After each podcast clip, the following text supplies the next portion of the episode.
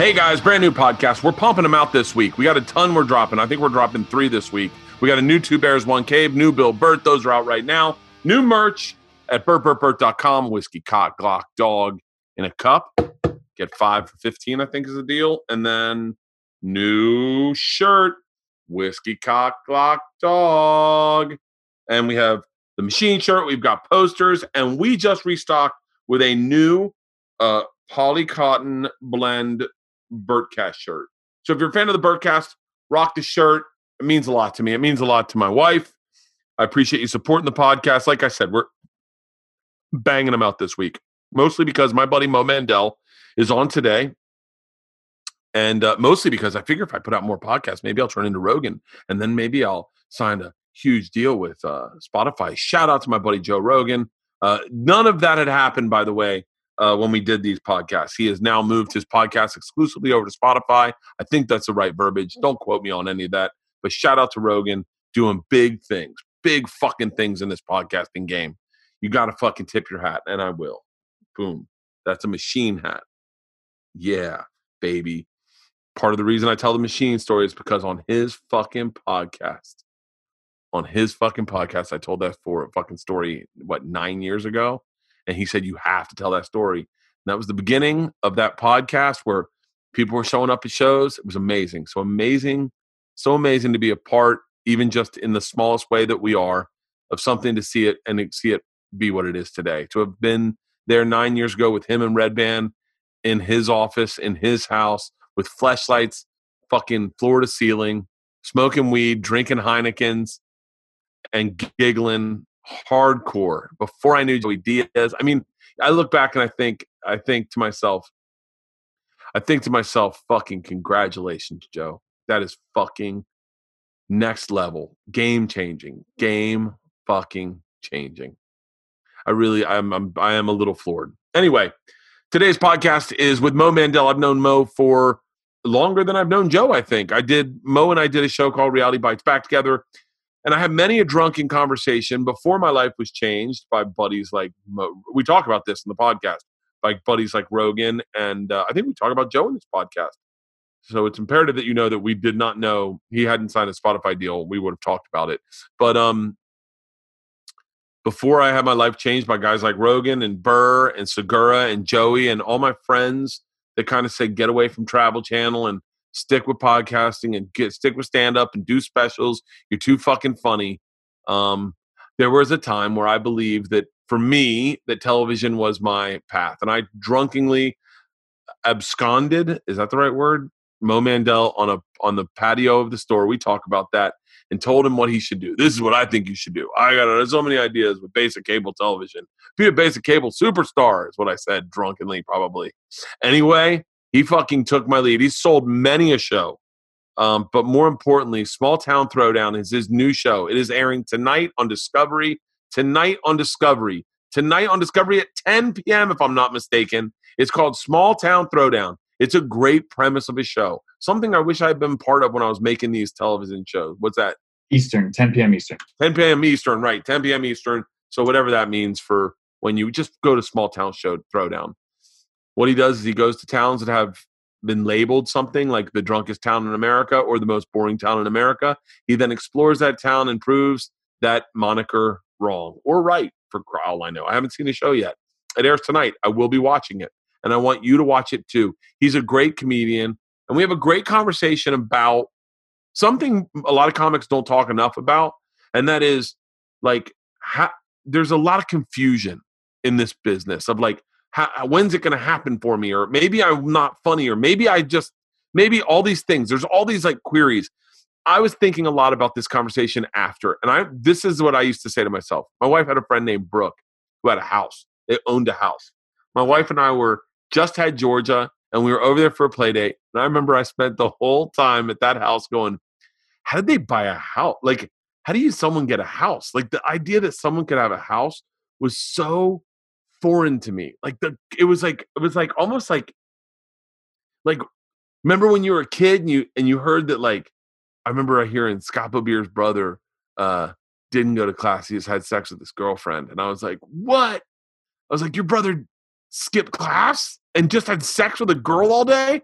And he was like, Yeah, man, college is to be awesome. And I was like, Oh my God. And then when you go to college and you're like, Oh, yeah, but it's my girlfriend. I mean, it's not just some, you know, it's like, yeah, anyone can have sex with their girlfriend. we have that conversation here on this podcast. Mo's just asking about when's it going to happen or when did you when did you know that it happened or I forget what the conversation is, but it's a great conversation that I think a lot of comics wonder about. I know I always wondered about, but maybe not enough of us have. I do a lot of that on this podcast. And by the way, I'm obsessed with comedy. I'm obsessed with stand up comedy. It's my biggest love of my life. I'm ready to get back on the road. Secret time. I'm working on some big things. So I don't know if it's going to happen. And if it is, it's going to be bizarre. And if it's bizarre, it's going to be fun. And if it's fun and bizarre, know that I'm filming it. It's going on YouTube or a network, whatever. Anyway, uh, but it's a great conversation. It's a great podcast. We went a lot longer than I thought we would. I usually keep these to like an hour and a half because my back starts hurting from this chair. Um, but I think we went for like two hours. Am I right, Halston? Yeah. So uh, so I hope you guys enjoy it. Check out Small Town Showdown tonight on Discovery at 10 p.m. Eastern Time. Ladies and gentlemen, without further ado, producer, actor, host, comedian, and I think podcaster as well, Mo Mandel.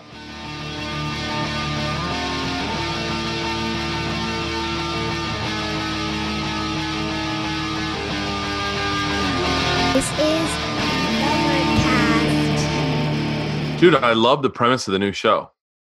Thanks, man. I really love I, I don't, you know, whoa. I feel like that was my my my uh home for so long with those Discovery Travel, uh, Animal Planet, uh, fucking I feel like I did so much of that shit for so long in my life. But every time I hear an idea, I I just um I never like it. I never like it. But fuck, I love it. And I love so much about the show. I haven't seen it, but I've read about it. I love the fact that you write an article about the place. I love that you're writing it in your own voice. I love everything. I can't I wish I had can I tell you I really honestly wish I had directed your fucking pilot because I feel like as a comic I know so much about what makes comics good in those things. Like I'm Yeah. so, but I probably would have been fucking annoying and heavy-handed and been like Well, we did go to the drunkest town in America, so that could have been a conflict of interest. Appleton, Wisconsin. Yeah. So wait, so how many how many episodes did you do? So we shot, you know, we just shot the the first episode, which is two different towns, and now we're hoping that after this COVID thing, you know, it's going to do well when it airs. You know, they're kind of making they made it into like this special, but they combine the first two towns, and then we're hoping, you know, we'll get to get it back out there. An hour But, long uh, special or 22? Uh, Forty-two minute special. Nice. but- yeah so it's exciting i mean it's like yeah i mean you know because like touring for so long and for me almost exclusively in b markets you know you often go into these towns where people are like oh you're going to that place? Oh that place fucking sucks. You know and then you go there you're like dude i had a great time in fairbanks. You know what i mean? Like i had an awesome time there. Why are people always just dogging these places? And you realize that a lot of the people who are saying that all this town sucks like have never even been there. Dude, uh, my favorite place, my favorite state in the union, obviously, aside from Hawaii, Hawaii is the greatest place in the fucking planet, in my opinion. But uh, i agree is Ohio. I love Ohio. I love Ohio. yeah And, and- great place but it's you know what I was I was telling someone we were we were in my in my van with my crew. It was like eleven person crew, and we were debating the greatest places based on based on now great granted based on liberal uh, artists. You know, cameraman, sound guy, producer, talent. Right, right, right. It's a very, So- very biased group. Yeah, very biased group, but we were saying you know you need to be somewhat progressive because like hey love we look we'd all love to live in fucking in in uh, Idaho or or someplace where there's a lot of militia activity but but but it's but ultimately it's not going to be ultimately progressive for our children who may be gay transgender whatever the fuck you know so right. like well, I mean, that's the thing. Like, it's always the pros and cons, right? You're like, you're like, man. People are like, why do you live in LA? The prices are crazy. I live in insert town here, and I have a 15 bedroom mansion for 200 dollars. You're like, yeah, but I mean, I kind of need to be have access to other things, you know. So it's like, like yeah i listen no offense but i love i love a fucking chinese food like authentic chinese food i love Thai, i love korean barbecue like I, oh, we got Panda Express uh, at the airport. it's really hard, man. You get spoiled living in LA because you know Rogan's talking about moving to Texas now, and uh, oh, I didn't know it, man. Oh yeah, legit. Well, for him, it's more. I mean, I'm I won't speak for him. I'm just uh, parroting things he said on podcast, not privately. Um, but it's a civil liberties issue. Like he believes he believes that the government in this city is kind in this con- in this state is taking away his right to do what he wants to do, and he doesn't like that. So he wants to live in a place where maybe there's a little more freedom. And and I think you get to places like Texas, Montana, um, places. You know, obviously Ruby Ridge is a place where people moved to because they didn't like the government telling them what to do. And then when the right, government came in and said, "Hey, you can't saw off the ends of shotguns," a fucking war ensued. You know, so I mean, yeah, you see that even just with like what's going on with COVID right now, right? Like even when I mean this this idea of freedom and, and the government's role in people's lives is so it means such a different thing to different people, right? Yeah. Whereas people are saying the government, you know, according to some people, be like, we're just saying don't get sick and go outside and spread this. And to other people, that is being seen as an affront to their civil liberties. And I mean, who's to say who's right, who's wrong? You know, and, and people like take it so seriously that that can lead very quickly to some pretty like serious situations. Oh, people are saying, I mean, the argument's been made. I've heard that, listen, if you're in one of the high risk categories, don't go outside. Don't like you take care of you, I'll take care of me. And, and, and people are saying, you know, let the show, let the theaters open up, let the, let the, let the, I mean, I, I, I it's super tricky because it's been politicized and you're, and you're like, and I just talking to my dad about it today. It's, it's like, all of a sudden it seems like liberals want us to stay inside and conservatives want us to go outside, which is so like I know. Why should like, it make and it's just I feel like that, and I feel like that with like uh global warming and the environment. Like it doesn't matter what like we're we're all on the little planet. So let's all be on board on keeping it alive, right? Like so yeah. I don't know how you do that, but we should all have the same goal, right? It's to to have water and air. Yeah, it's it's I mean, and it's crazy too. I think every one of us in LA noticed the second the cars stopped, everything looked a little prettier. Oh yeah, dude. My friend drives for like one of those uh, Grubhub kind of apps, and he's yeah. like, "It's the best." There's no traffic. Everyone's ordering everything. He's like, this is the greatest thing that's ever happened in my life. Oh, my daughters, we were driving down the 101 and they were like, whoa, how close are we to the mountains? And I was like, really close. Like everything's re- like LA's a great city. The problem is we've fucked it up so much yeah. that you can't see what's around us.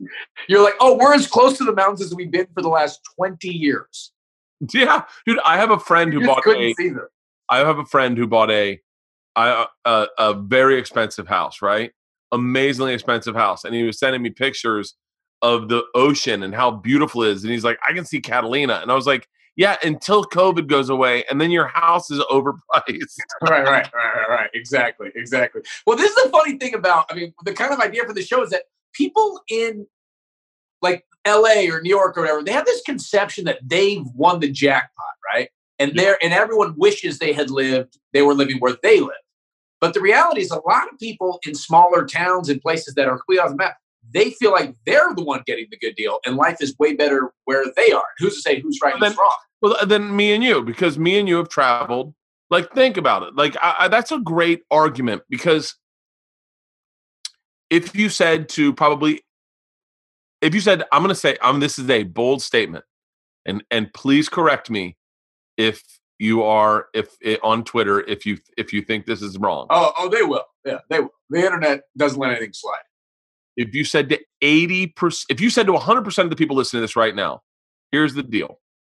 Okay, I can keep. I can give you your life. You can keep it as it is. Okay, or we can go in a time machine and to when you were like twenty years old, and we can re-roll the dice, and you could possibly make millions of dollars and, and live in LA or or or we can give you exactly what you got, or we can just go back and roll the dice at twenty, and you could make make millions of dollars and live in LA and, and be Tom Segura, where you have a fucking great house, you got a great family, your kids, and you got tons of money. You have a thriving career, five Netflix specials, six Netflix specials, a th- thriving podcast, what would you take? I think, I mean, aside from the fact that people would have to be Tom Segura, I think a lot of people would would go back and roll the dice one time.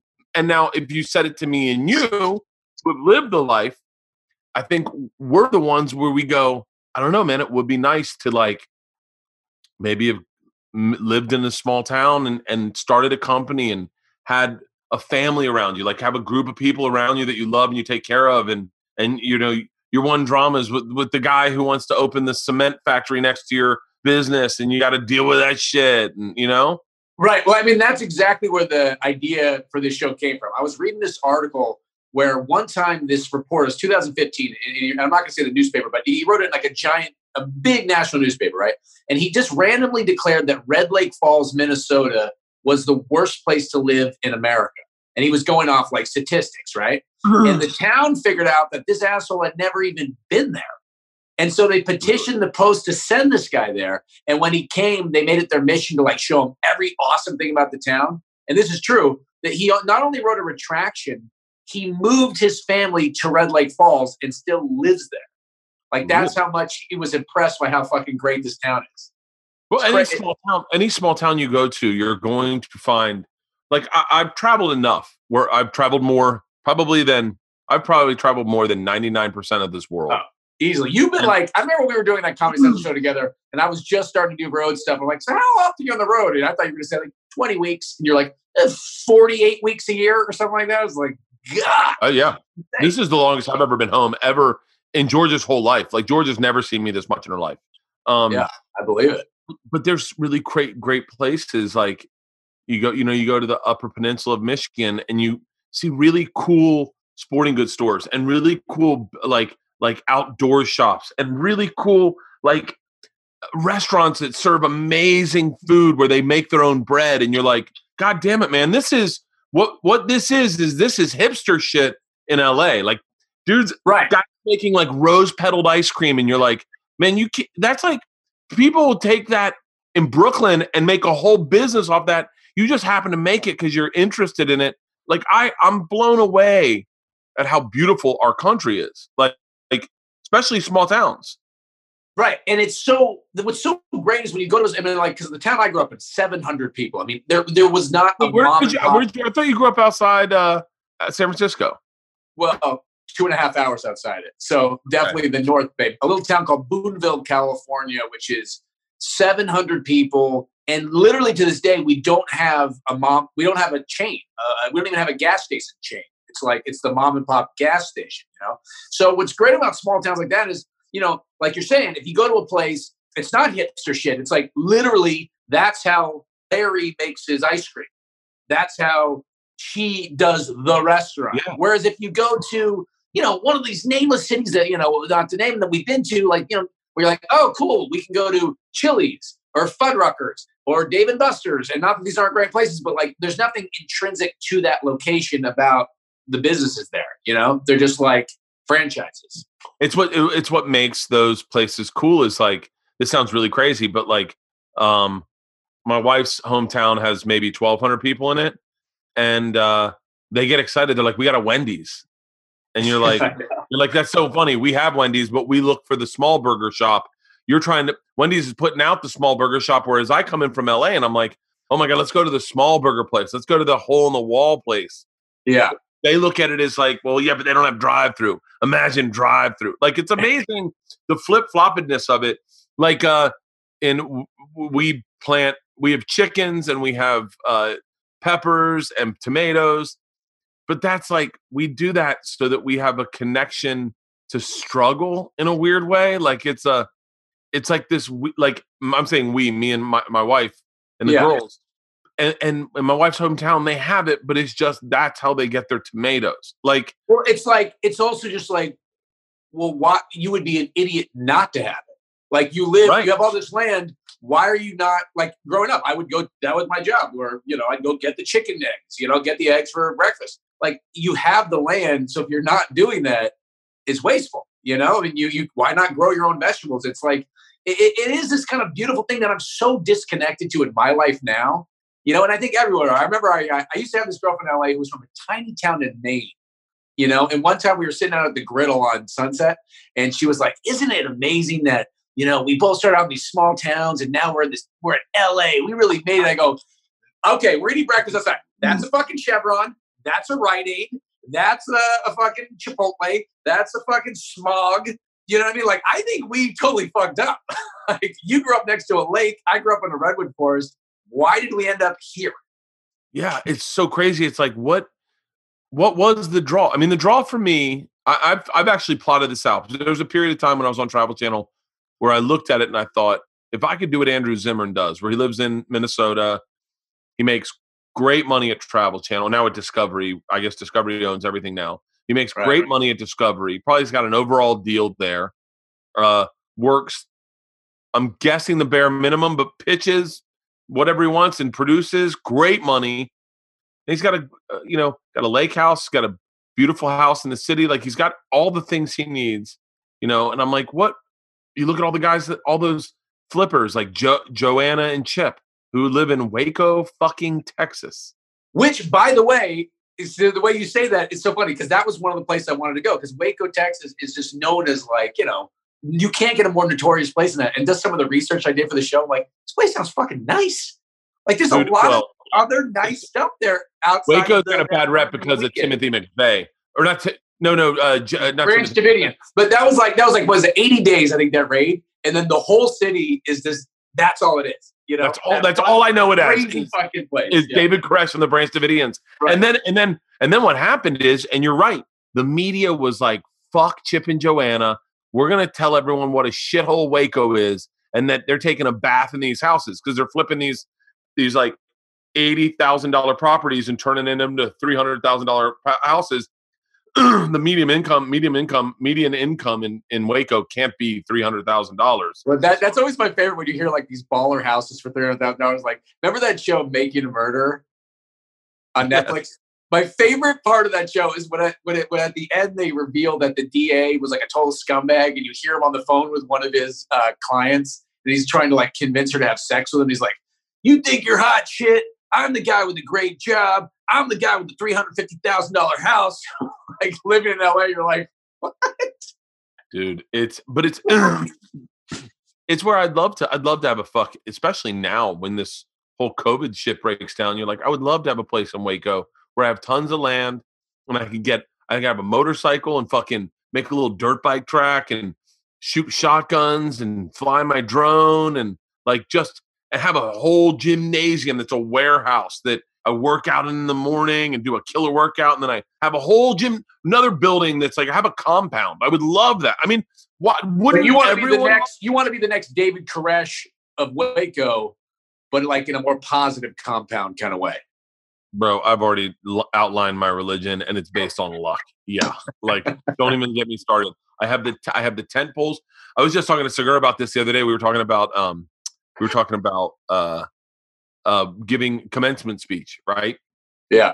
And we give commencement speeches, and I was like, he was like, well, what would you, what, what are your three pillars of like things you hold precious? And I went, humility, um, luck, and and I think it was humility, luck, and selfishness. and he was like, huh.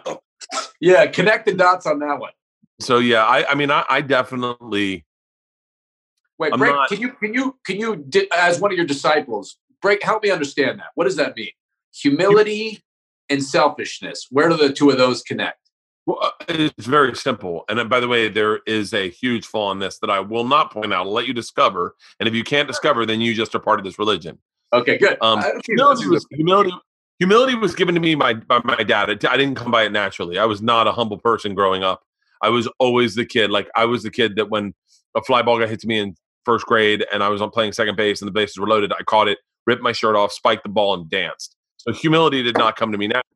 But I've learned, I've learned that humility is the greatest attribute you can have, especially in this business. Any guy who tells you he is funny usually is not funny at all.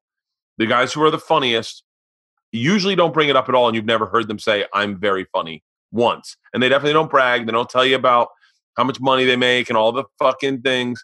Like yeah. Bill Burrs and those guys are and Dave Chappelle's are pretty fucking humble. And so and my dad instilled humility on me uh, into me on my 26th birthday is when I first found the virtue of humility to be uh, worthy. Now, my my cherish my my importance of humility is based off selfishness. Okay. Now, if I found that being humble did not pay dividends to me, I wouldn't be humble. Uh, if perfect example. So this I, is like I, this is kind of like Ayn Rand, I think, a little bit. I, uh, by the way, I started reading The Fountainhead, and I was like, wait, this Keating guy sounds like he's got it figured out. Like I don't know why everyone's slamming him. Right. I right. only do things that benefit me. I own the meaning make me feel good. I don't yeah. do anything that doesn't make me feel good. I said to Tom, I don't cheat on LeeAnn. Now I've never cheated on her. I will never cheat on her. But the reason is not because I care about her feelings. The reason is I want her in my life and I like her. So it, yeah. it benefits me not to cheat on her. I don't do it because it I don't not do it because it would hurt her. I do it because it makes me feel. It would hurt you. Hurt me to yeah. cheat on her. Like it would fuck me up. Well, this is like a. I remember reading like just uh, in one of the actual classes I remember from school is they were talking about like real altruism in the natural world might not really exist. You know, like the idea of doing something purely for somebody else probably never happens. It's like a bird will protect its young not because it cares about its fucking young, but because that somehow connects. You know, I don't know if that's true or not, but but it, I think it's probably more true than not that that we find ways to kind of benefit ourselves, and that's why that's why we kind of would risk our life for somebody because ultimately it would somehow I don't know. It's a weird kind of dark thought. No, I think it's, it's, it's a dark thought, but there's something very connected to it. Like I tell my daughter Georgia, if she's going to go on a bike ride, wear your mask, socially distance, be careful. Okay. I don't want you to get hurt. I don't give a fuck if she gets hurt. I just know for a fact that if she died, I would no longer be able to exist. I would right. be gone. I would, be, no one would speak to me ever again if something were to happen to that child. So ultimately, it is kind of selfish because I'm only thinking about myself in this, right? Like I'm only yeah. the uh, the example I used to Tom, which he did not that he he did not see initially, and then he was like, "I guess you're kind of right." Was uh, the N word? I would argue that the majority of white people don't say the N word, not because they really care about how that makes anyone feel. I think that they they just taught, hey, don't say it. You get you lose your job, you get in trouble, you may get your ass kicked. Like there's very few people like myself, and by the way, I will say myself because I avoid, and I, I have a joke that the punchline's the N word. I've told it on stage before. It's a great fucking joke. It's a great fucking joke. However, I at a certain point realized that I don't want someone to come to my show, hear that word, and it to ruin their night. I just don't want that. Like that, not selfishly. I don't want to fuck up because my job is making people laugh. My job is I don't want anyone to feel dehumanized in my show. It happens, of course, but right. like since altruistically, I want that's why I try to avoid the like word, sort like the M word or the R word. I try to avoid those words just only because I don't want a person at a point in their life where they go, I'm going through some shit. I want to get elevated and come to a comedy show. That's Bert's job. This is going to be great. To then go, wow, fuck, I feel less than human. And that I don't. It's not like it. It does. Like, but, but also, uh, just to just to kind of throw some out there, like I think because I'm with you as well, and sometimes I'll be like, I know a joke I'm doing isn't actually offensive, and I know it's actually a, a smart statement about this but I'm realizing it's getting misunderstood enough that it's not worth doing because I, as a practitioner, have failed at making it crystal clear what I'm saying. And as comedians, we just want to be understood, like we're trying to express ourselves. So if it's being misunderstood, it's kind of like it's kind of like if you have someone read your screenplay or whatever, and they're like, "Oh, so that character works at the bank." You're like, "No, dude. Obviously, he worked at this place. He just went to the bank." You're like, "Oh, that's my fault. I didn't. Yeah. I didn't explain what's going on. You know, it's not you." I said to Andrew Schulz. um, I said to Andrew Schulz. I told him. Can I tell you, I had a weird dream that I was in a fist fight with him out of nowhere the other night. Not like we were about to do like a UFC fight against each other, and I was like, I woke up like I have nothing but love for that guy. I barely even know him. Why the fuck did I do a? a why was I about to do a UFC throwdown with this guy? It was so funny. Grab a water. I had a dream that uh, me and Seth Rogen were cops last night. I mean, why are you guys not cops? I mean, that is that. Dude, why is that movie not out there? we were about to have a big fucking shootout in Chinatown. We were on top of a parking garage that that was connected to a hill. So like there was you there was runaway. I could get away if I needed to. And he he just fucking cracked a six pack of uh the champagne of beers, right? Yeah. Clear bottle, and we're killing him before the shoot. We're smoking cigarettes, and he gives me a gun, and he's like, "God, I love what we do." And I and I was like, "I'm terrified." And he was like, "Oh, this is gonna be fucking great." Gives me a gun, gives me an extra clip, gives me a cigarette, and then looks at me, goes, "Untuck your fucking shirt." And it was like, it was such a great moment. But back to back to Schulz, I had Yeah. a, I had a conversation with Andrew Schulz about this joke because this joke is really a great joke. I, I it really I thought for me it was going to be like a a tent pole joke, like one that you were like, oh, this is going to be great. Told it a bunch. Told it I would always like grab someone who was you know black and be like, hey, check this joke out. Tell me, tell me if you think. Tell me what you think about the joke. And uh and often, all the times, they'd be like, totally fine, totally fine, Yeah. totally fine. And so, but the problem was, I once again didn't. I didn't want it. I was concerned that it would make people feel like shit. Like it, that was it. Is that if you were an older black woman or an older black man, and that, and and you maybe weren't young, like you know, like the people I'd run it by, maybe it would really fuck your day up, you know. And that's that was my concern. So I told Schulz about it, and he was like, "Why don't you just change the word to pancakes? Don't tell them at the very beginning. I'm going to change this word. I'm going to say I have to say the M word to make this joke work. But at the end, I'm going to just change it. I'm just going to say pancakes. So you know that when I say pancakes, I'm really intending to say the N word. And I did it a couple times, and it fucking murdered. I mean, it murdered.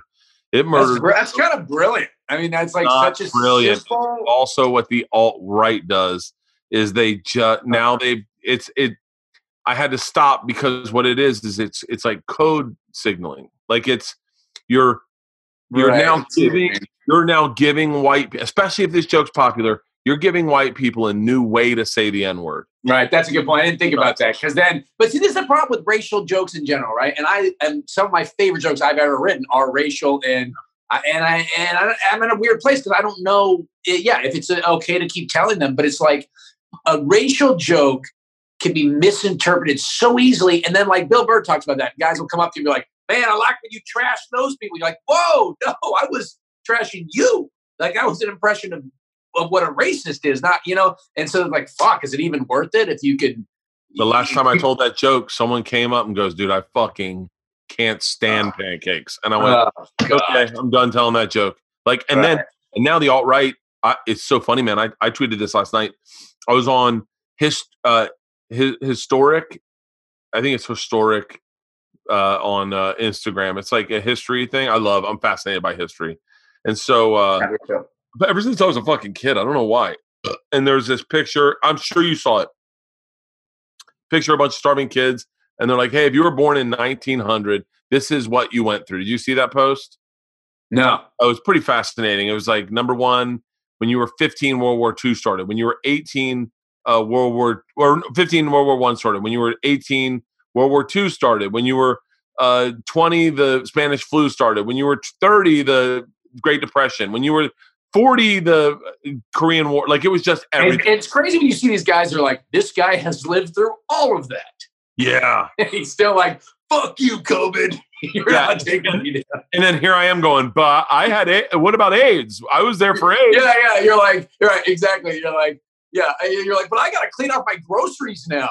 Like, this is like fucking a nightmare, you know? How about me during the Spanish flu when they didn't even know what a germ was?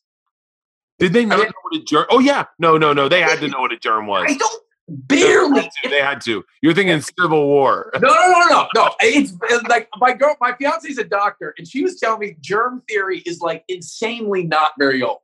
Like oh, that's- I might be wrong, but No, no, no. they just were learning about it. Well, that ma- it could that could make sense. You figure when did uh Mer- I don't I yeah I don't know.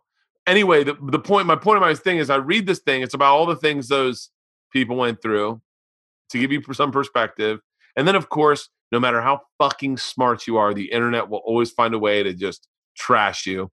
And this guy, the first comment was some black dude. He wrote, "Now imagine if you were black," and and immediately I go, "Oh, Like if you think it was bad, because I'm imagining this as a white person. Oh yeah. If you think that was bad Yeah. being white, it was a hundred times worse if you were black. Like Well, this hundreds. is what's so annoying when you hear like, okay, like you know, I love movies where you see the pastoral thing. My dad grew up in the Bronx, right? And Yeah. he grew up in like when you see like a 1950s scene of kids playing stickball in the street. You know, that was that's how my dad grew up. You know, and he's like, yeah, it was cool though. yeah, it was so cool. You know, and then you think, what if you were black? That was not a great time to be in oh, New York City. You know what I mean? Or anywhere in America. It's like, you, yeah, it, it, that's what this whole idea of like, we got to go back to the good old days. Like, they were good for these people. They Yeah. were horrible for these people. And by the way, the women in this group, it was horrible for them too. You know what I mean? Like, Yeah. It's a weird kind of thing where like my mom is one of these hippy dippy people. You met her when we were doing the show, and Yeah. and she's great. I love her, but she has this sort of like optimistic idea about what life used to be like. Where she'd be like, "Can you believe what's going on now?" And God, can you believe what's going? on? I'm like, Mom, this is the best time to be alive in the history of history. Like for almost everybody, you know. It, it- it's not like if you look back at what was going on during the Inquisition, it was like a pretty good time. No, it was like it was pretty fucked up, and we're kind of slowly getting slightly less fucked up. Yeah, it's not bad. The my just to close this out, that guy wrote, "Now imagine if you're black," and then this is where I was so confused. The next comment was that that's the problem with you joggers. You guys are all yeah, and I was like, I was like, did this moronic racist? Did he get spell corrected? He tried to write the N word, and it was like, you must mean joggers, and and then I found out last night that is a code That's pancake. yeah, that's pancake because of that young kid that was shot trying to go jogging. And Dude, then I mean, that that's that's so fucked up, man. That is like a perfect parallel of what you're talking about. it's a perfect parallel. And so I was like, well, I'm not using pancakes. I'm not, you know what? And then you just go, I'm not telling the joke. It's a good joke. Uh, every now and then I'll, I'll tell the story maybe on a podcast. I'll use the m word. Fuck it. But like, I'm not gonna, I'm not gonna like, it's not worth it for me to go out every single night, tell a story that could fuck. It's, and it's not, it's like, it's just, it's fucking sucks. But it's, but it's, it doesn't suck enough. It doesn't suck worse than being called the N word. No, absolutely not. No, that that is easily true. Yeah. Well, dude, speaking of the internet about this, somebody, I think he was a pastor in Florida. I didn't watch it, but I just was saw like a little thing I was going. Genius. He went jogging with his shirt off, holding a TV. White guy, just to prove how utterly fucking double standard people are. No one fucked with him. No one bothered him at all. As Wait, how jogging- far was he running and what was his pace? That's an impressive. That's super mean, impressive. Yeah, I mean that that should maybe be like a new like Olympic sport. I don't know. I got to look it up, but I just thought like that's genius because no one probably thought that guy probably just robbed a house. They're probably like, hey, he's doing some CrossFit involving a Samsung. That's so funny. I'll tell you right now, my friend lost their cat. My friend's black, lost his cat. This was the this was when I was turning 40 and I I happened to not be drinking for like a month leading up to my 40th birthday. So I wanted to I wanted to treat myself, you know, I wanted it to be fun. Yeah. So um leading up to that month, my friend called me and said, "Hey man, I lost my cat. Can you help me find my cat?" And I went, "What? Excuse me? Like I'm not it's like fucking 10 at night. I'm not going to look for your cat with you." It was a dog. I'm sorry, it was a dog. And uh he was Makes like it slightly, slightly more acceptable, honestly. yeah, and yeah, it does actually make it more acceptable. And I was like, I'm not going to go. And he's like, I can't. And I was like, What do you mean you can't? And he goes, I can't. I can't go around our neighborhood with a Fuck. like calling out a fucking. I can't. I just can't. Yeah, and I want to say this is around when the Trayvon Martin shit was happening. I don't. I mean, I can't remember totally, but like around that time, I was turning forty, whenever that was. So, um, and I went out and I looked for this guy's dog, and then I got, and then the dog ended up going home. But it was like it, the dog ended up at home. But Yeah. you start there's certain things it's like when you talk about and i think you were probably raised definitely understanding pri- not maybe not understanding privilege the way that we understand it now but understanding you know struggle or what it's like your parents were very were very your No, mom my parents aren't very liberal, but I will say this: like, I, I absolutely grew up around very specific. Like, I grew up in Northern California, so it was like all white people and Mexican immigrants. Like, that was it. That was the only people in it. We had the only black kids in our school were live kids who were from like Oakland who live at this group home in town.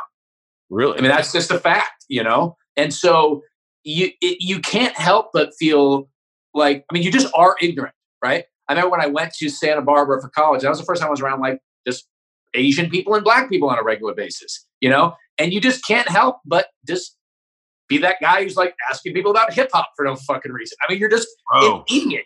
But it's not. It's everyone because people will come to me and talk to me about Jewish shit on the road. I'm like, fuck, do I give a shit that you went to a damn bar mitzvah one time? I don't give a fuck. I wasn't talking about that. Like, wh- why are you telling me that? And it's, it's the same annoying thing that everyone does. But it's And people way- trying to connect. It's people trying to connect. Like when It's you not go. just white people though. Black people do it too. I used to date this black girl from the Bahamas, and I went over to the Bahamas, and her grandma just fucking talking to me about random fucking Jewish and white shit. I'm like, what the fuck are you talking to me about? I'm dating your granddaughter. Let's talk about her. Like, what is going on? you it's know? trying. It's we were. T- I was saying this something the other day I go, You just you're trying to connect, and and it and it comes off wrong. I remember I had a joke about it. I was making I was making fajitas one time, and our maintenance man Mario walked in, and I went, "Hey Mario, I'm making fajitas." Like, what did I think he was gonna say? Like, He's gonna be like, "Da, da, da, da, da, da, da, da." pierce your daughter's ears, crack her with a fertilizer. Yeah, and it was, but it's like it is. It is someone trying to connect, and you're like, Yeah. you get punished for it, and maybe rightfully so. When you say like, what did, what did I just saw somewhere in a movie? Someone goes, "So where are you from?" And the person goes, "San Francisco," and he goes, "Come on, you know what I meant." I mean, I know, I know. I, it's just, it's so crazy, man. It's like, but fuck, dude. I we're also. I mean, look, that this is where humility comes in. We're all guilty of like just prejudices and and, and just small minded thinking. Yeah. And just and I actually had this really interesting thing that just happened to me last night. Right. So I so I'm writing this uh the screenplay right, and and I'm sending it to people to get their thoughts, and like little things I would have never thought about people like I have this black character who's an angry black dude named Jerome. And a few black guys who have read it and one white guy are like, Really, dude, you're gonna call the black guy Jerome? Like just give him a regular name. Like, I didn't know that was not a regular name. I, I didn't even realize that was like a cliche angry old black guy name. And I'm like, oh, I never thought that. And then they go, also, I couldn't tell. And then this this guy who's a straight dude said, "Oh, I, uh, I a straight black dude." He goes, oh, "Also, I couldn't tell the uh, that kid was gay. Why don't you describe him as effeminate?" I go, "No, because then a gay dude's gonna read it and go, we're not all effeminate." You know what I mean? It's like everyone of every group doesn't understand the other groups. You know, it's like it's so fucking complex. Dude, you want to hear something fucking horrific? I was I I love admitting things. Sometimes and I, I don't think enough people admit things. Like you'll be Yeah. laying in bed. I was reading I was reading I'm obsessed with the fucking Michael Jordan documentary. And uh and I'm also obsessed with whatever's going on with Tekashi 69. Like those oh are the my two god, things. dude! I could talk Tekashi for a fucking year. I am obsessed with that kid. I'm uh, fascinated. I was fascinated. The first time I ever saw him was when he got into that fight outside the I, Oh, yeah. I was at LAX checking in at curbside while the fight was going on. No way. I'd pulled up and they were breaking the fight up, and we were watching it in the car. And I checked my bags, and they the cops had come and they put ushered them inside. Uh, yeah, so I knew like so I, that's the first time I ever heard of him. So le- the other night I'm on bed, I'm I'm in bed, and I've been reading a lot about Tekashi Six Nine and a lot about the Last Dance, and I am just stuck in like in like ebonics reading, like meaning I've been reading a lot of Black Twitter, being like, "Yo, uh, this be what like what what wat like this be what be go like it's just it's so heavy that I get stuck on this word." And I'm like, is this like a new slur for like women? A show, a show. She's a shio, a shio. She's a black and red throwback shio. I go, it's a black and red throwback shoe. I'm reading it. I'm like, yo, oh, you're you're learning. You're getting I'm. I'm, I'm just so wrapped up in reading about these two things that like I'm just caught. And now I'm not even reading words right. I read Shio and I was like, Shia ho, Shio, a throwback Shio. Oh my god, that's so fucking funny, God. man.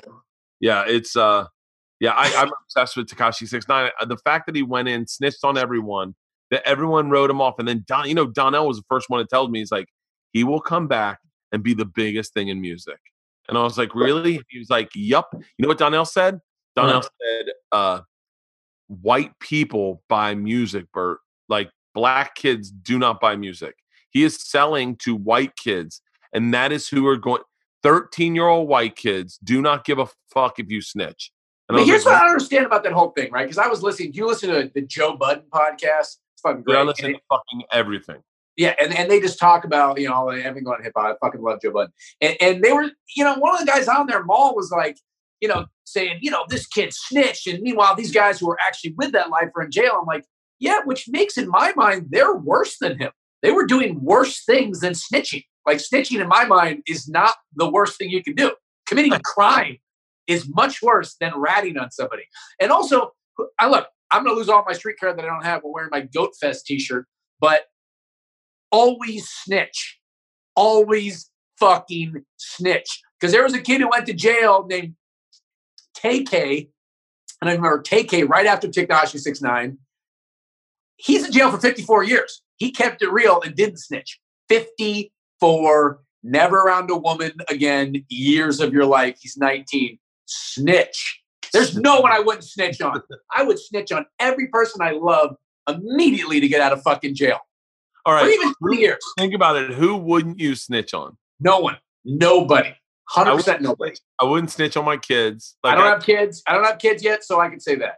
But everybody else is getting like say now. my kids, say my kids, say LeeAnn and I got divorced, and then one of my kids started dating a waiter in Brentwood, and I put on some black gloves and came down and cut the waiter in her throat, just like OJ, just like as OJ. you as you, as you got to do sometimes. And then my kid called me and said, "Dad, I killed Nicole and Ron Simpson. Ron, Ron, what you call it? I don't know what to do." I'd be like, "Don't worry, I'll go to jail for you." I would in a heartbeat. Like that's that.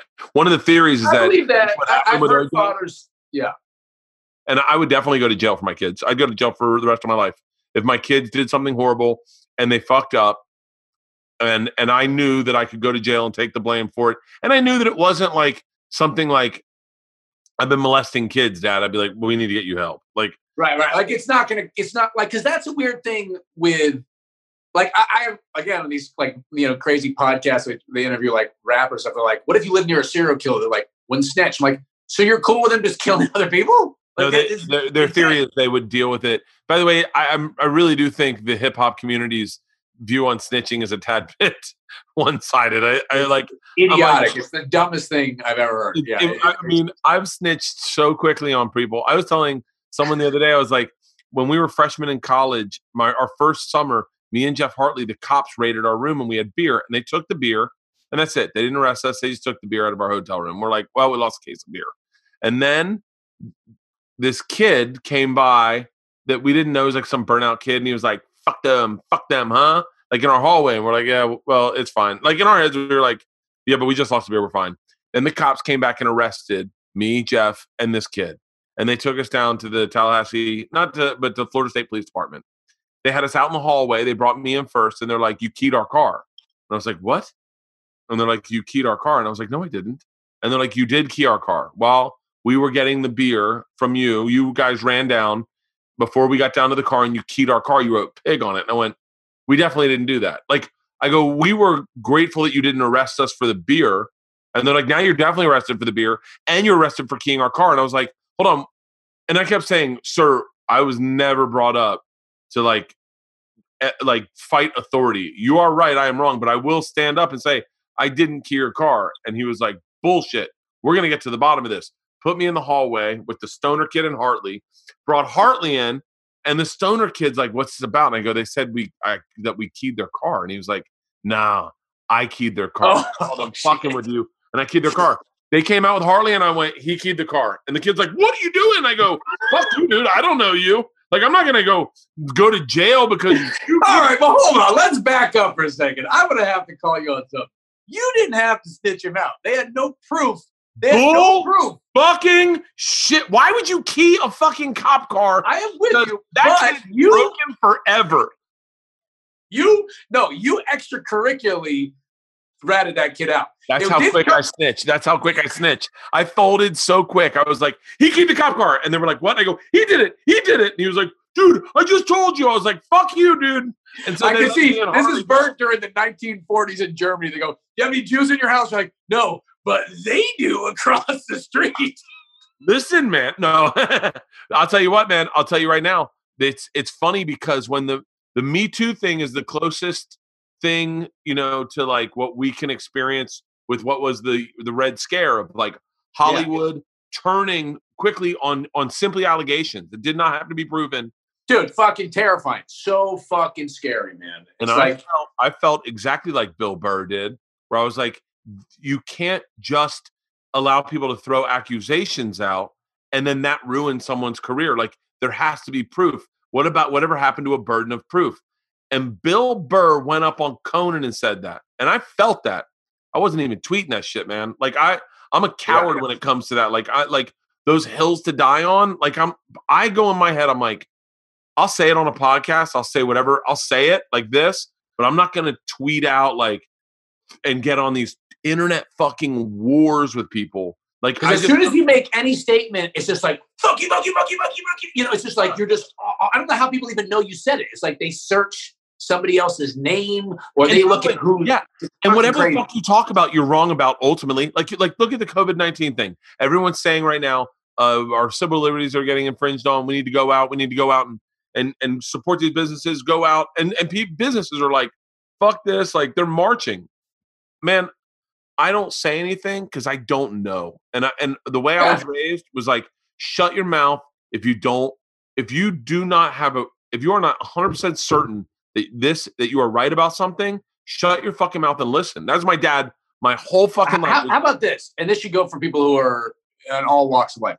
If you've never taken a college chemistry class, don't talk about viral spread because yeah. you, you couldn't know less about it. You know what I mean? Like you couldn't know less about it. So when that's like that's like so many things, and that's why I don't discuss like a million foreign policy things because I don't want to take on the burden of learning about it.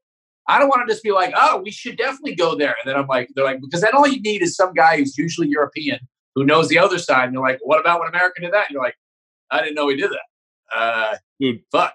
I don't want to go do the research, so let's not talk about this. I read a book about Kim Jong Un. I listened to it on tape, but uh, and I, and I fucking know a great deal about Kim Jong Un. I would say more so than my wife, right? Yeah, or yeah. more so than the average person. I read a book, or I read a book on him.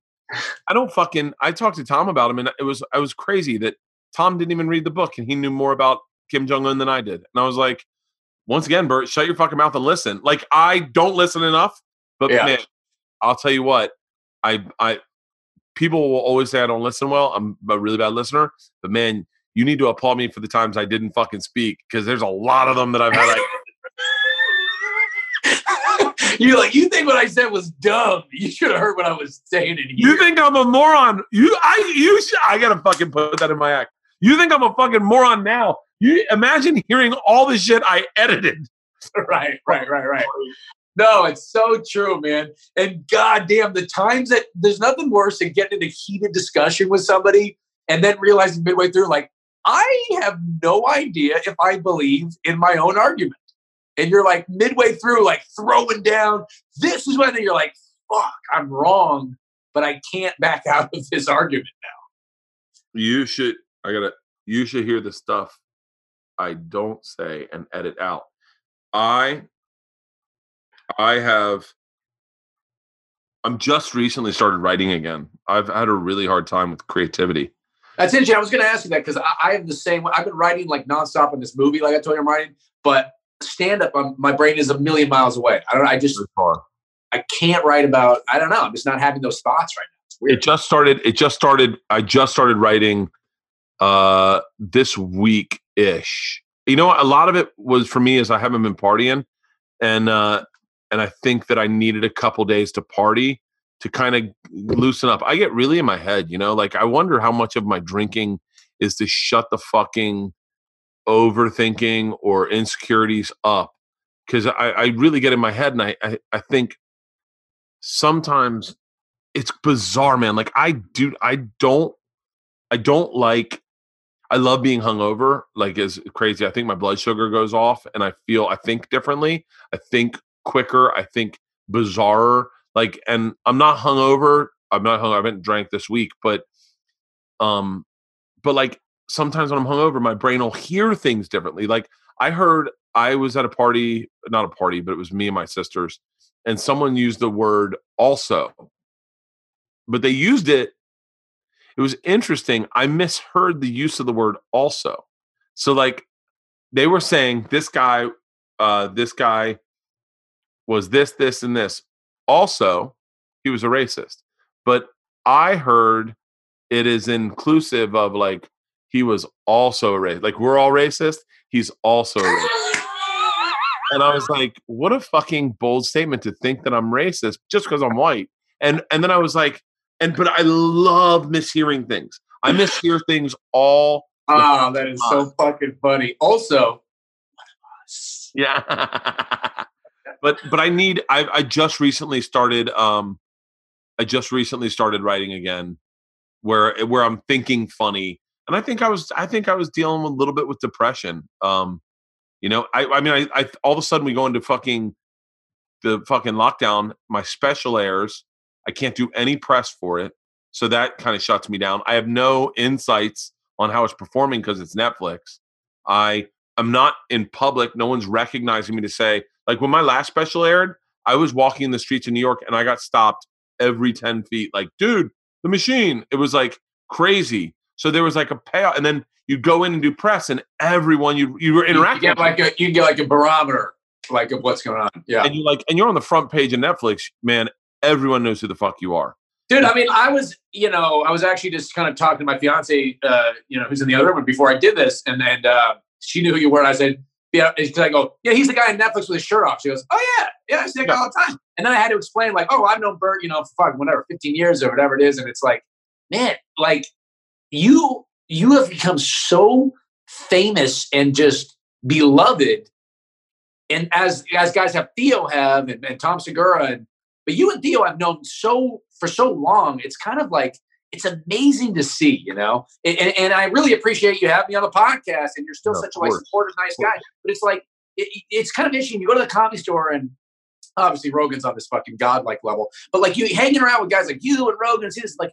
And everybody feels like peers because comics have this natural humility, and then you're like, "Oh no, that guy's like crazy famous. Like that guy is like people dress up like that dude for Halloween, you know." And what, how do you get that around your head? Like, is it is it is it weird? Does it feel different when people are stopping you in the street? Or you're like, this is what I was trying to get, or do you just feel like, eh, this is just a part of something? I don't know. I, I gotta. I mean, I, I, I the other day I was actually thinking about how to respond to a question like that because I know that I know how Burr and Rogan and Segura and oh, I know how most people reply to it. For whatever reason, as a comic, I always try to reply from a very honest, vulnerable place where I go, where I really think about it I guess ultimately the short answer would be I guess that you don't let that register in your life about how you feel about yourself when you wake up and like you look at and like and it, it doesn't really register that often is the right answer to say. But the truth is it feels fucking really good. Like it feels really good when like like I, was, I was saying to someone the other day like i still get very moved when someone um takes the time to do like a, a, a fan piece of art. Like I, I get so excited about that shit like when oh, you, dude, it's it's incredible. It's incredible, and, and it must be something that after a while, like hopefully you never learn to take for granted. But it's like somebody is so moved by something you because here's here's where I where I it's it, and I didn't mean to cut you off uh, what no, you're saying, no. but, but, it, but it's, it's it's such an interesting thing with the com- comedy evolution, you know. And I'm on a different side of it, you know. And I'm like, we all try to figure out how to be funny, right? And then we think, okay, if I could just people could see that I'm funny, they'll put me on that TV show, right? And then they, you put that in your TV show because I'm funny. Uh, they'll like give me a special. They give you a special, right? So we all learn how to be funny enough to get those things. If you're lucky, not everybody, but if you're lucky. But then there's this thing that no one thinks about until you're in a position where like, what if once people get to see me and laugh at me, don't become my fan? What if they? What if I'm not whatever it is that gravitates an audience? You know. And these are dark thoughts that I have now, where I'm like, I've been doing this 15 years pretty fucking funny, I think. Like I go up on stage in the best club in the world and I get laughs and I but like where's the fan base? You know? What what am I, you know, what where where is that? You know, and, and I and Woody Allen's one of my favorite, you know, stand-ups from back when he was in. I, he he did a book about it. I also listened to the audio, but he was talking about that's there's this indefinable quality of whether or not people will embrace you or not and there's nothing you can do about it it's like either it exists or it doesn't. And unfortunately you won't know if it exists or it doesn't until you put in all the legwork to get to the place where people are actually seeing you you know? And it doesn't mean it never will. It might it just means something you have to just wait. You can't you what can you do you know? I mean, take a look at my career. I I was like you were thinking. I was at a place going like, so maybe like every project I'd ever done failed, like every one of them, and I, and I, and I could still work. Like I did Travel Channel, I did Birth Conquer for two seasons. First season went great, but no one really told you that. Like they uh, now I know it did well. It did well, but no one really celebrated because we had a change of presidents, and then and then we did a second season, and then they canceled it, and then changed presidents, and they brought me back, and my shows were always low rated, but they did well in ad sales, and people liked me. So I was like, I learned to be very likable and friendly, and get jobs that way. But all those shows tanked, and then they kept tanking, but I kept working, and I just was like, oh, it's because I'm a nice guy. Like I'm not really all that talented, but I'm a very nice guy, and I would just keep being a nice guy, and then and my stand up, I like I killed in clubs, but I was like, I guess I'm not that original. Like maybe I, I don't know. Like I'm murdering. I think Right. I'm, and I know Tom is uh, one of my is my probably my best friend. Tom is was always saying like, God, you're so fucking funny. And I was like, he's not saying that. He wouldn't say that if he didn't mean it. Ian Bagg wouldn't say it if he didn't mean it. And I was like, and the club owners wouldn't say it if they mean it, but I guess maybe I'm just derivative. I don't know. And then, and then all the, and I just did my whole career that way, just going, it's okay. I'm making a living. I, it, you don't need to, I, we, I said this to Dan Cummins. We said it the other day. We don't all need to be Kevin Hart. We just all need to like, if I can make a living, I'm comfortable with it. Yeah. And if I can only make a living because I'm a friendly guy and people like working with me and I'm, and I can also get the job done competently, then I guess what, what is the difference between maybe that and then like a really good bricklayer? Like ultimately, you maybe make more money. It's an you easier make job. more money and you have probably you have more fun. Yeah, I, I've always kind of thought that. But what did you? I, I have to ask you then, like, because obviously I just want to know this for selfish reasons. Did you change something in your performance and in yourself, or was it just things started to people? Because I have the same thing. I'll go into a club, right, and it's kind of depressing for me to tour now because when I first started touring, I was like, okay, I'm going in, I'm murdering. So when Crackers has me back next year, more people will come. No, Didn't happen. Never happens. doesn't happen. It never I go on top Christina- for 10 hours. Yeah. Come back, less people at the show. No one, it, nothing builds. And you're, and then I see, yeah, you, you were a guy like that in San Francisco. When I was started the punchline, you were a guy who would come to the green room, the B club. And, and I was like, oh, I guess this is, I didn't even know who you were, but I was like, I guess this is just one of those road guys who does the other clubs that isn't going anywhere, you know? And, and then, and, and then now that I'm, a, I'm aware, it just means your agent has an in with this guy instead of that guy. And it all is No, no, no, no. My, my- by the way, I was booking that on my own. It was a Steve Grove owned that and Last Yeah. Unlimited. That was two. right, right. Steve. Grove. That's right. But but but did you do anything to, to change your? Because my mom is so funny. God bless her. When I when I tweeted, I, I text her. I go, look what Jo Koy just did. You know, headline. And my mom goes, like like as if this is what stands between me and me and Jo Koy doing the fucking basketball. Goes, she goes, he's more personal than you. When when he talks about on stage, I'm like, okay. I would, I would, I would, I love your mom. I wouldn't listen to her. Um, it's like, yeah, that's all it is. That's sure. The, I think, first of all, I think, I, I don't, I really don't have a short answer for that. I have theories. I think, Yeah. I think I stopped, I stopped, I, I know for a fact, I know for a, a very, very like precise fact that I was sitting in that chair right there behind my desk when my whole world fell apart and I did not have anything. I like I say fell apart. It wasn't that bad, but I was supposed to do this tour for Funny or Die, uh, the Oddball tour, and I got Right. all my dates pulled. I had canceled my whole like fourth quarter all shows to do this one tour. I was going to do it with Segura, Eliza, Sebastian, Fluffy, like the whole group, and all my dates got pulled. I didn't do one of them, so I didn't have now. I didn't have work from September to December. I didn't have anything lined up. I uh, got fired from Travel Channel. We were redoing our house. Like our house was it was a piece of shit back then. It was great. I mean, it was like a great house. It was a house, but it was like a piece of shit. And then we, you know, I got above myself and I was like, we can redo it. Let's redo it. Let's make it nicer. And the second we decide, the second we started demolition, I lose my job at Travel Channel. That tour gets pulled away from me. LeeAnn wants me to get a vasectomy. All this, I get super sick. And then, I mean, I remember, and I just remember vividly, there's moments in your life, I think, that you'll go, for whatever reason, I I remember where I remember the small things. I remember what I was wearing. I remember the sweatshirt I was wearing. I remember the I was getting ready to get on the treadmill and I was talking to Tom and I was sitting there and I had my arms down and I had the phone on the on the desk and I had him on speaker and he was like it's he's like that's going to suck lose losing the funny or die tour and I was like I know. And I was like, well, not totally. It wasn't like it was a ton of money and he goes, "Are you kidding me?" And I was like, "Well, no." It was and I go, I, I don't even know if I was going to break even to be honest with you. I get to pay for flights and hotels. And he was like, they make they're making you pay for flights and hotels. I was like, by the way, yeah, hold on, dude. You want to talk about ah. you want to talk about the bottom dropping out right now?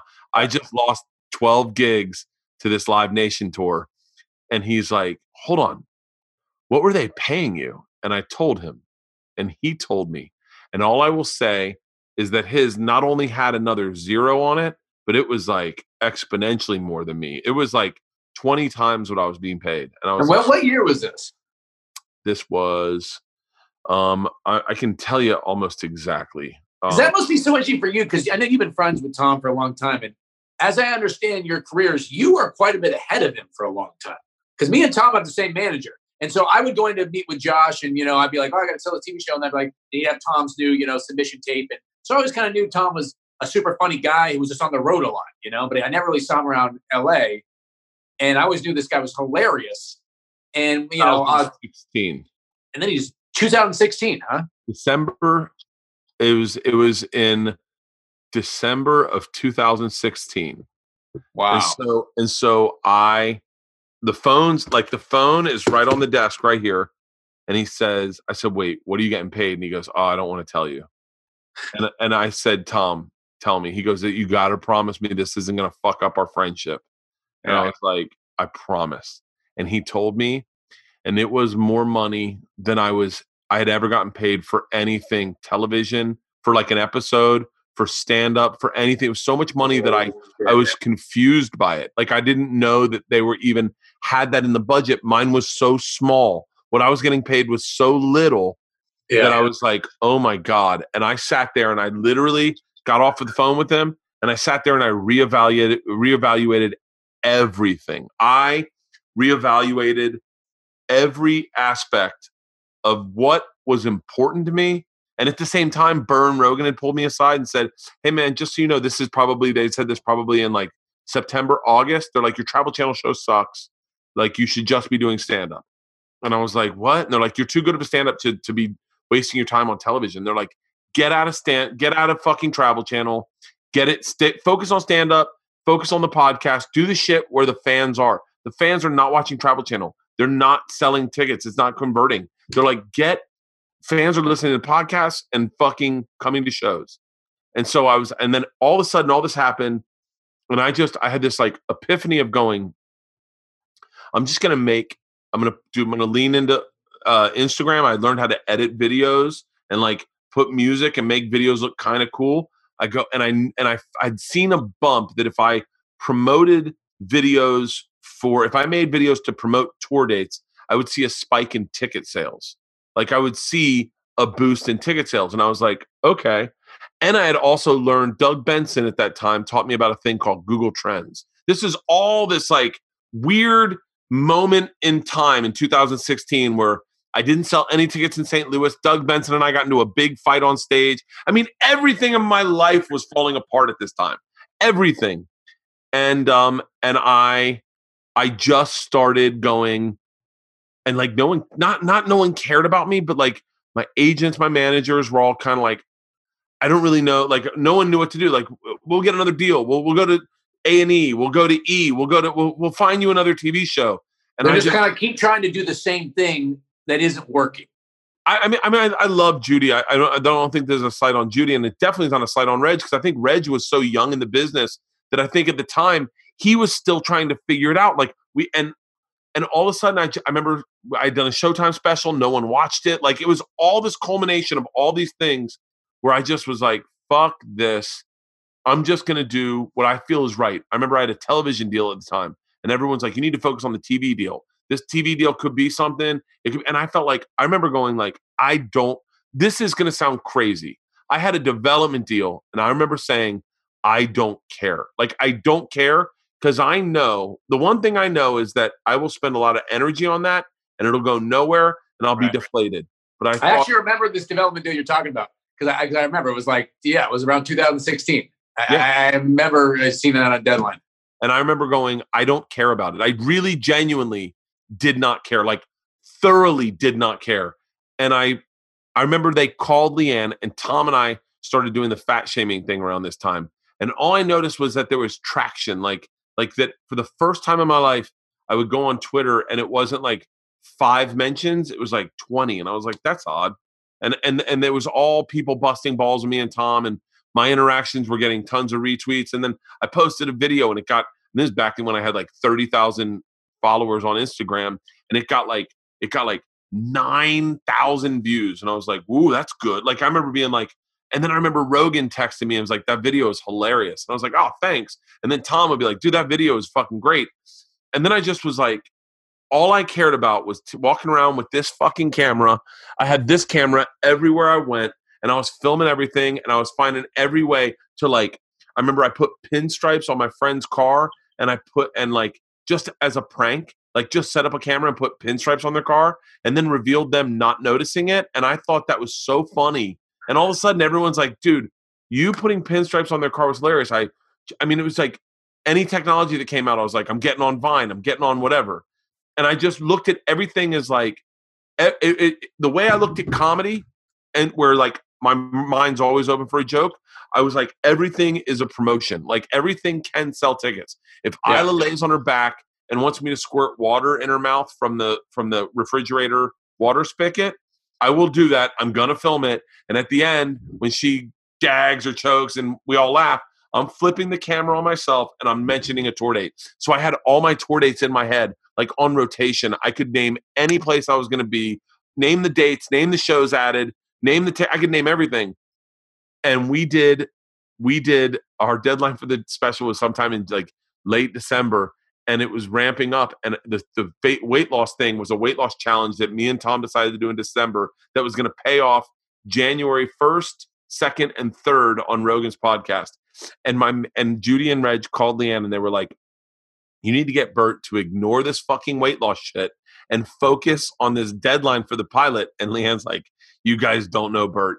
He is obsessed with this weight loss thing. This is all he'll be doing. He does not care we did the weight loss thing and on december 28th my my machine story went viral and all of a sudden everything spiked at the same time on google trends you can see a huge jump because the machine story is going viral i'm on rogan january i think second third and fourth doing weight loss with tom we're, we're it was like it was like this huge point i went the next week and by the way by the way i will say this the one thing that has paid dividends for me was just this like real honest perception of either where I am or what I'm going through and not trying to like write it or script it. Whatever for whatever reason, everything that's worked for me has been me being told honest. I remember who I went to I had three gigs lined up. I had Portland, I had Buffalo, and I had um uh uh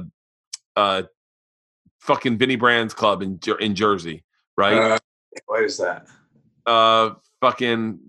I, it's crazy that I know Vinnie's name before I can say the club. I know, I'm fucking blanking on it. But yeah, I know exactly. So yeah. I had four. I had three gigs lined up. I'll tell you exact fucking numbers. I love exact numbers. They're always so fascinating.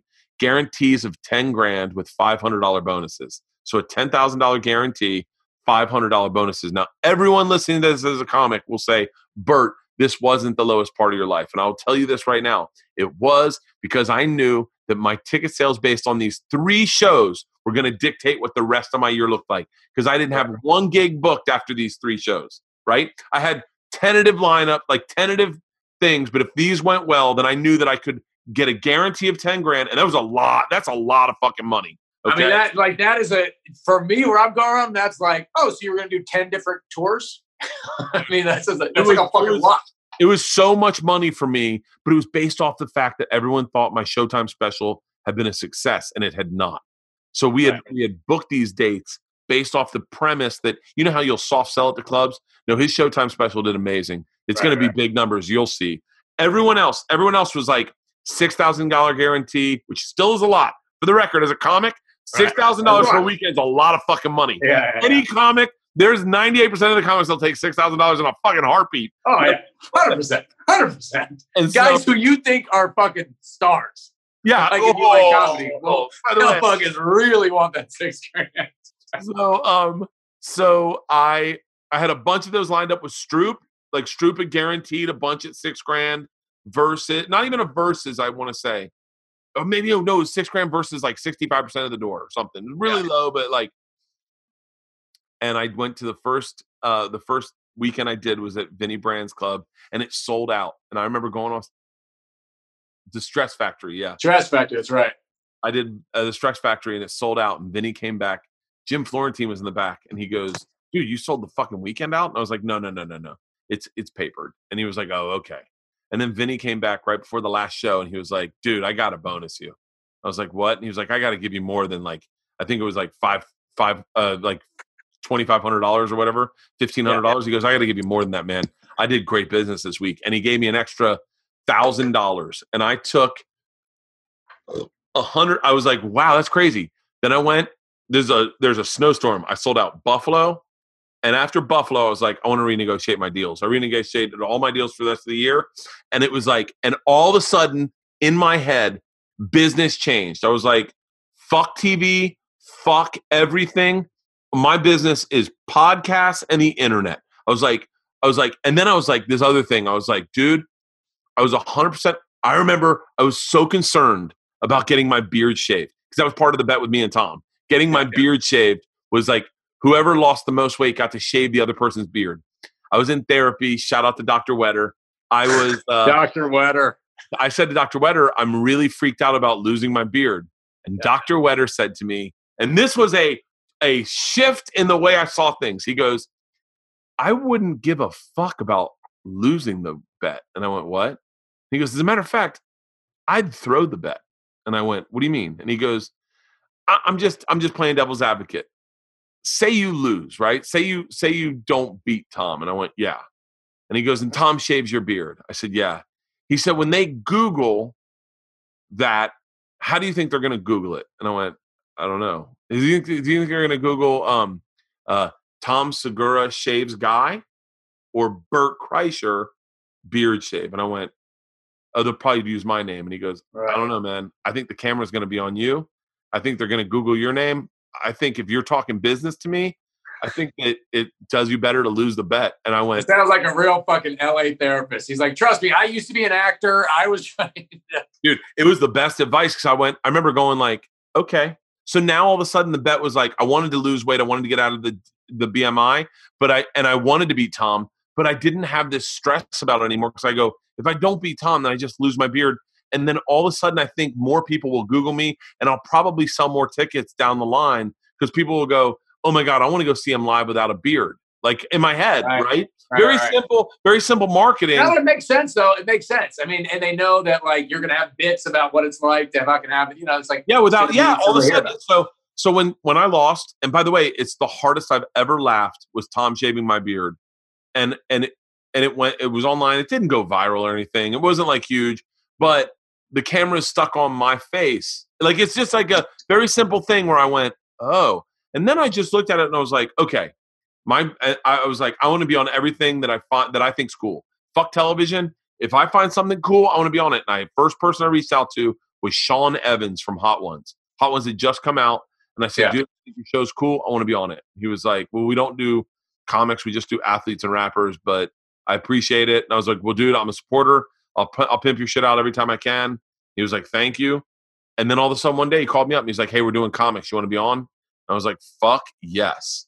And so I just I just seeked out shit I found cool and and and was like i'm just to do that and that is my business plan and then and that with this unwavering like like as broken as my idea may as, my ideas may sound just be honest like you know like what, like it's, I'm, I'm sure that any therapist would go, "This is wrong with Bert." He believes selfishness is a way to live life. Well, I don't know that there's anything wrong with. I don't know, but I just go. I'm just going to be honest and tell you my thoughts, and just Yeah. whatever I thought was funny. It was like I, mean, I remember people like didn't like the idea that I took my shirt off at the store, and I was like, "Yeah, man, I can't really fucking help you with your path.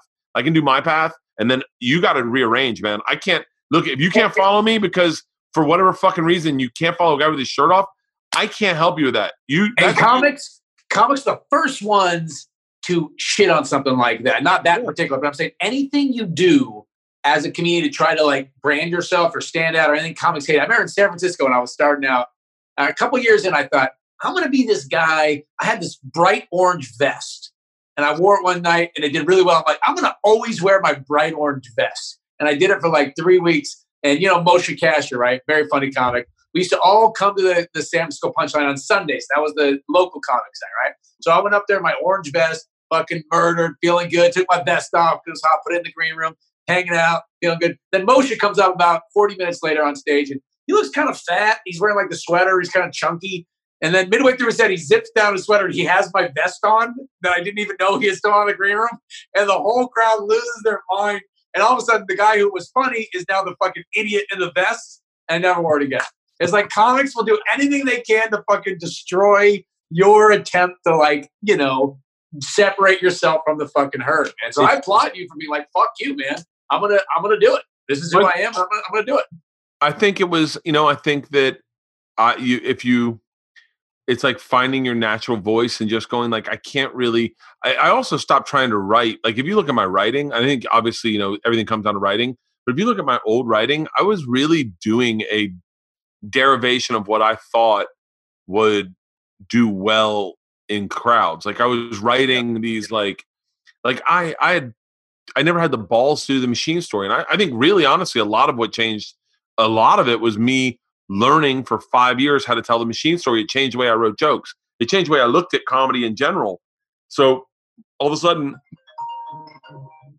I didn't have a problem telling a, a, a 13 minute story. And if I could, if I didn't have a problem telling a 13 minute story, I really didn't have a problem telling a five minute story. Like in a five minute story, any comic will tell you to lean into one story for five minutes is a long time. Fucking hard. I mean, that is like like Segura is one of my absolute favorite comedians. And like when I listen to Segura's bits, I'm like, fuck, man.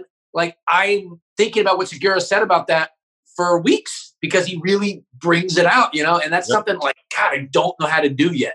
You know, I I, I grew up like like worshiping guys like Tosh, where I love these mean, hard jokes, you know. And that was and Attell, quick jokes, you know. Yeah, me too. And now I would, I would love to be able to do what you and guys like you and Tom and Theo do with these like long stories. And it's like, it's so fucking intimidating to me. to do that because you have to be It's real. hard to find. It's really hard.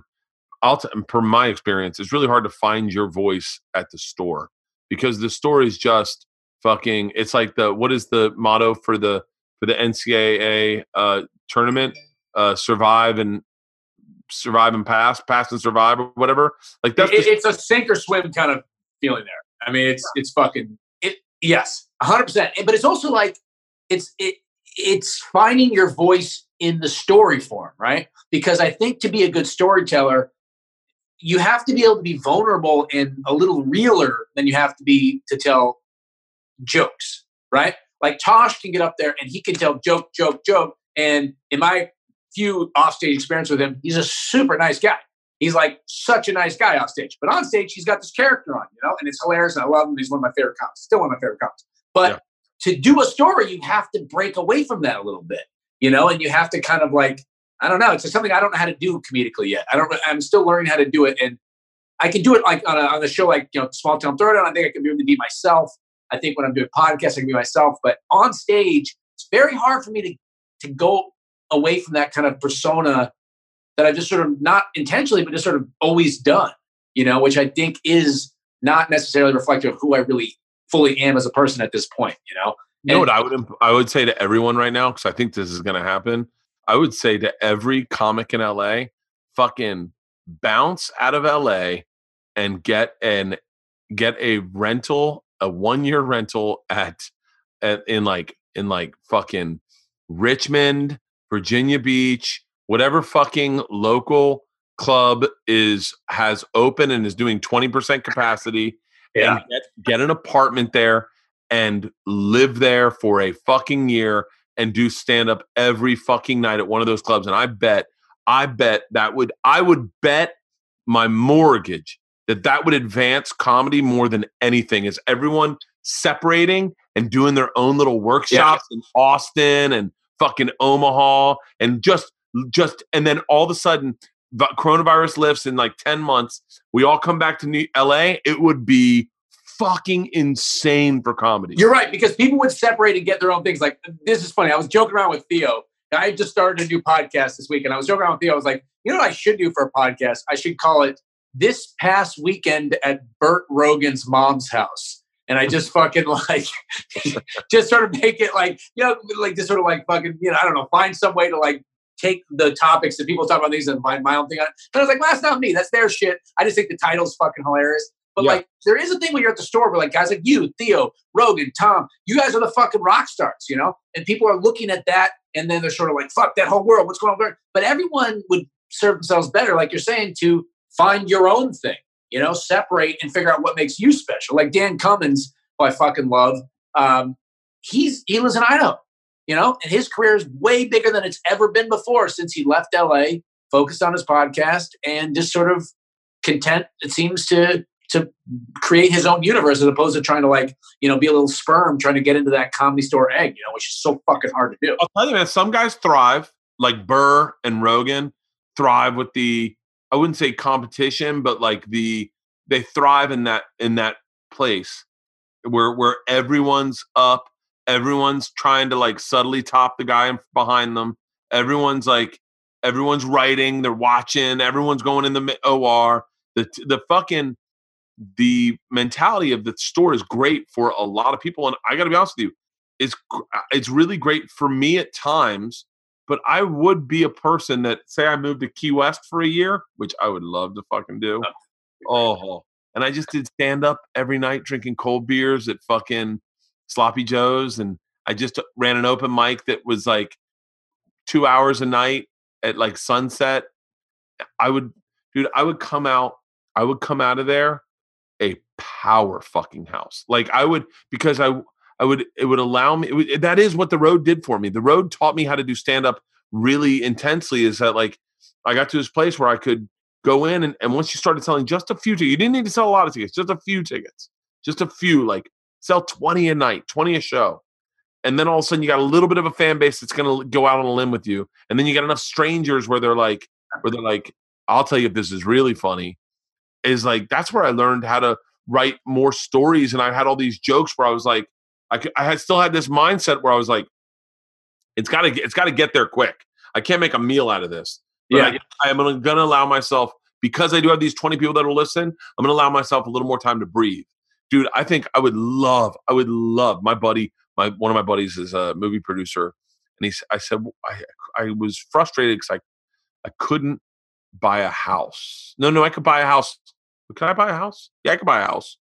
What was I frustrated about? I was frustrated about something because it seemed oh, it seemed like he was doing better, so much better than me. I was like I couldn't get any traction with money. And Yeah. said, Yeah. I'll tell you the problem with you. And I and it was so he was a little drunk. We were in the ocean. And he said, Your life is a little too complex. Mine is very linear.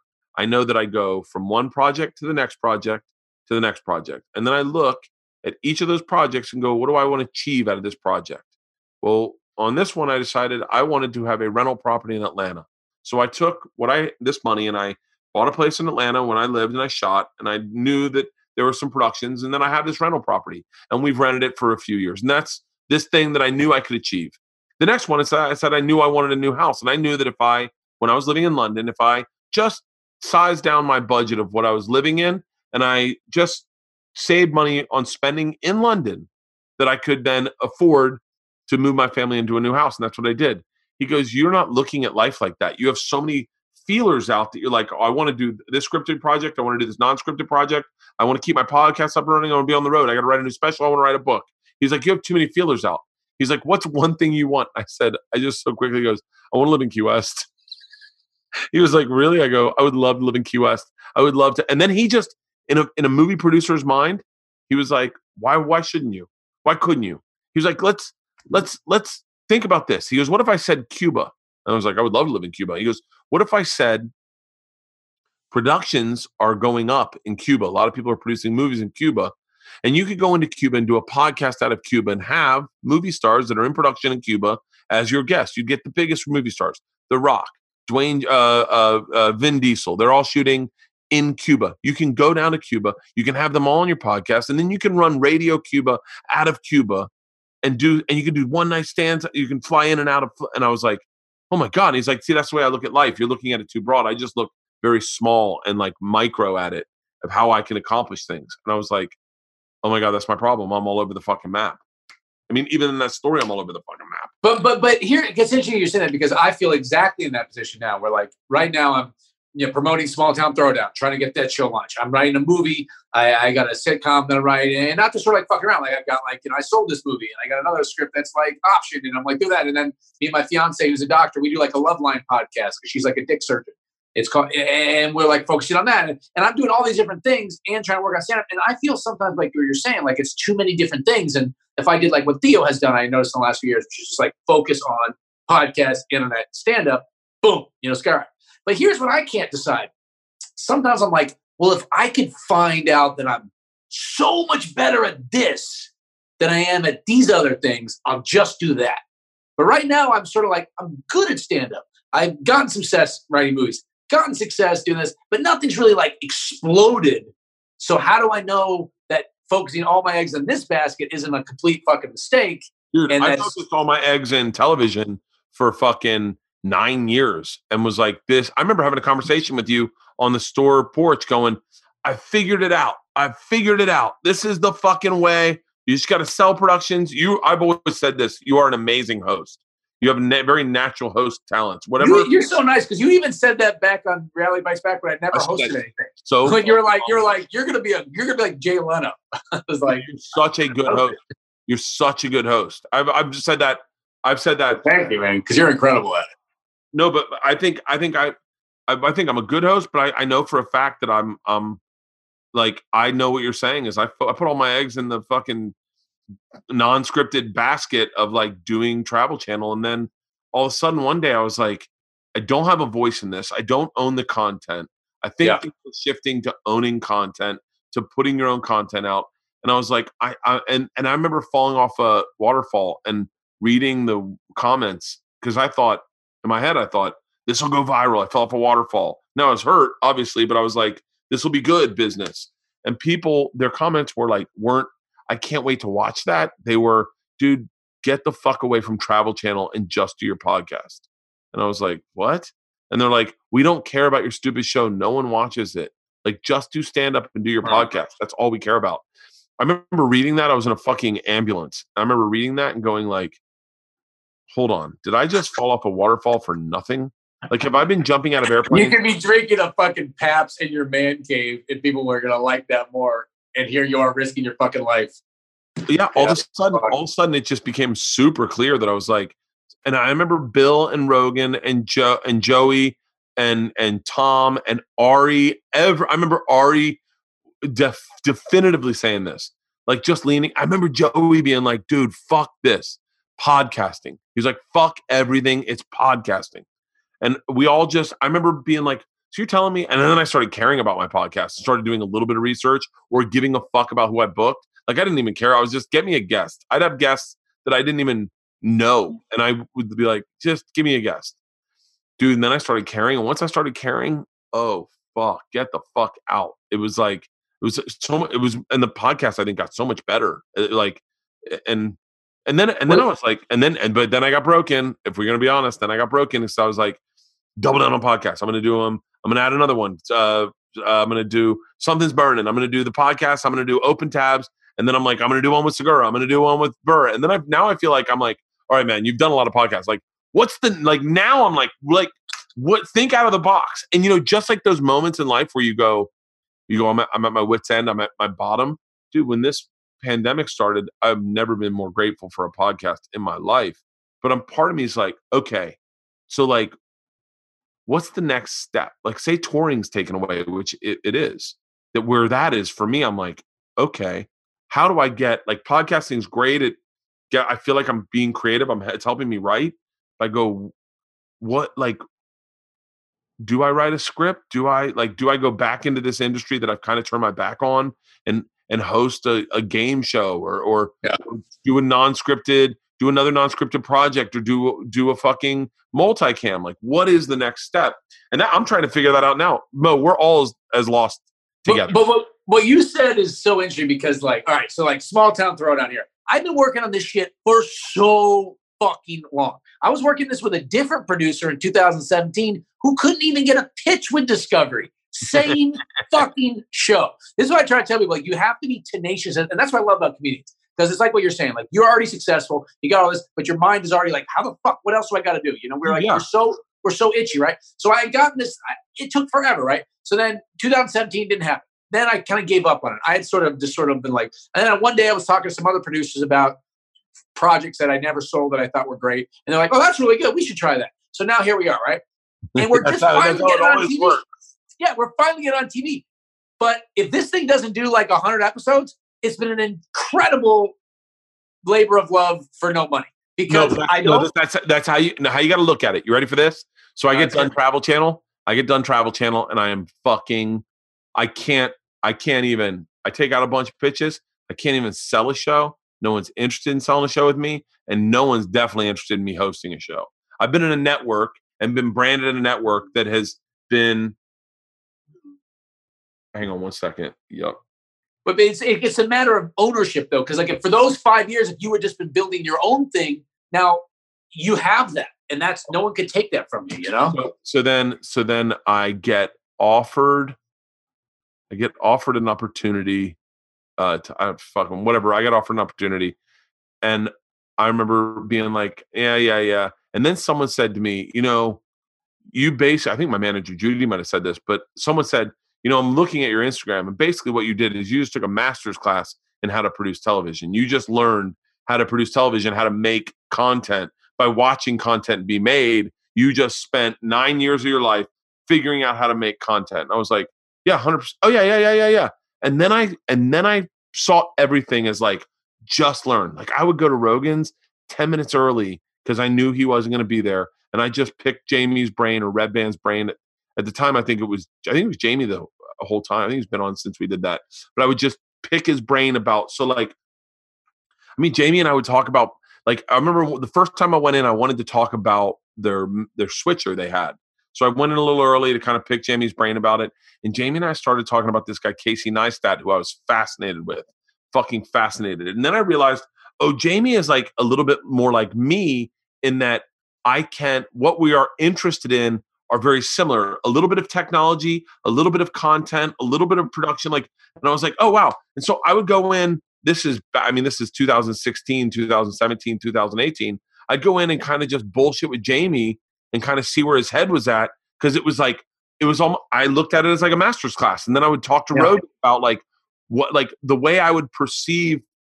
I, I did it to Segura's all Segura's people. I went into his podcast, and I remember going like, "What cameras you guys do?" Like really getting curious about about really about learning. And so when you say if this doesn't go anywhere, uh, it's been a it's been a waste. It's not a waste. It's just it's just a massive it's it's you learning it's you learning how to take something from nothing take an idea to a piece of paper to a producer to a pitch to sell Yeah. it to make it to and then and then the next time you do this you'll go you know what i didn't like i didn't like that we didn't have a director or i didn't like that we didn't have hair and makeup or i didn't like that we like and you go we'll do Well, this you- go ahead You- I was going to say, and remind me to tell you a story about Judy, your manager, and, and it involves me wanting you to apologize to her on my behalf for something that she probably doesn't remember ever happened. But um, you're still with Judy, right? Yeah. Okay. So, speaking of things you learned, so Comedy Knockout, that show I created for truTV, right? Yeah. They didn't let me host it, even though afterward I walked out of shooting, hosting the pilot and I said, I called my dad. I said that was the funniest I've ever been at any point in my life ever. Those why didn't they let you host it Never was clear to me. I was hosting a show on truTV at the time called Barmageddon. They were having me host every fucking special. I was doing commercials for them. I was their guy. You know, I was like truTV all the time. So I sell them the show while Barmageddon's still on. It was never, I was never funnier than I was in that moment. It was so fucking good. you Yeah. know, and, and and then they go, we don't want you to host it. And by the way, other people we pitched them that they didn't want to host, hundred percent true. And uh, of course, they would never do it. We were just throwing out Rogan, Rob Riggle, Costa, Julian McCullough, um, Dane Cook. I mean, people who would never in a million years do it. We were just throwing out names. So whatever. What are you gonna fucking do? They didn't want me, right? It was crushing. But what I learned from that experience, what I learned just doing the contract of this, they give you two fees, right? Hosting, EP. Yeah. EP, you're locked to the series. Hosting, you're not. So if they're going to give you this chunk of money, put all of it over here and none of it over there. Comedy Knockout, my hosting, I lost up $1.5 million not hosting that show. 1.5 million I would have had if they would have just let me host it. And right when they were picking it up, my special was going out to Netflix. If they would have said yes, he's hosting that, I'm pretty sure they could have pushed the special. They could have got it on Showtime somewhere. No, bam, no, bam, no. So it ended up on fucking Seeso, and now it's on Amazon, whatever, like buried under a billion special. Fucking brutal, right? And I still got the host it. I still made more money than I ever made doing anything, not a ton, but it was enough to, to allow me to kind of you know exist, or whatever. But like it was brutal. But now going into negotiating this, again, you know what these things pay. It's not like a lot of money. It's like it's it's TV, but it's not like big TV money. But it's whatever. It's great. I'm lucky to have it. But I, I understood at least that lesson where I'm like, okay, if you're gonna want to pay me this, you need to put it all over here. So that way, if you say we don't want this guy to host, fine. I this still pays me, you know, Yeah. because it's so easy for them to do that. I mean, if you host your own show, they're not like, hey, Bertcast, it's hosted by Kurt Fox now, you know. But they can do that when you don't own the shit anytime they want. And I tell that to every comedian. Josh Adam Meyers, I remember telling him with his show, I go, Ooh. make sure they don't do that to you. And he goes, he goes, no, nah, they won't do that. They fucking, I'm a host. I go, okay, oh, I hope you do. You didn't, right? Because somebody down the line goes, you know, we already got his idea. Why don't we get John Mayer to host it or somebody bigger? You know, they don't really fucking care about you if they can up the product and up the numbers. You know, so it's it's you do learn. I mean, small town throwdown was lucky. I'm from a tiny town, so it makes sense. I'm going to host this thing, you know, and it was my idea. And so like, there's it's intr- in, a little more intrinsic to me. Comedy knockout, anyone could host. I think we probably pitch you to host. You know what I mean? Like it could be fucking anybody. So it, it is a tricky thing. Um, it- but you're right. You you have to look at life like that, right? And certainly this business, you do learn certain little things along the way to hopefully build you to where you are. So when's the Uh, show? When's the show air Uh, May twentieth, ten o'clock. on Discovery? The Discovery Channel, yeah, the Discovery Channel, May twentieth, ten o'clock. Fucking network. Big network, man. And I'm doing the Josh Gates Tonight Show right before it, which last week got like 1.9 million viewers, and that's just him in his basement doing exactly what we're doing right now. And he's so I don't know if you know like. He's such a nice fucking dude. I never met him before, and uh, so I'm gonna be on that. Super big anti-Semite. I mean, he, He is. his parents were big Nazi. Uh, they were Holocaust deniers, and they used to they used to Are you- look for yeah. Oh, they're his parents are like no, I'm totally lying. I'm totally lying. I'm totally lying. I'm totally fucking lying. By the way, he's the nicest guy in the fucking world. No, he's such a nice guy. Parents- like, look, even if that was his parents, I wouldn't necessarily hold it against him. No, no, like, no, no. His parents- His parents uh, were like I think his parent. If I'm not mistaken, I think his parents were explorers, like legit explorers. Like they're big Uh. scuba people. I think they were like treasure hunters or something.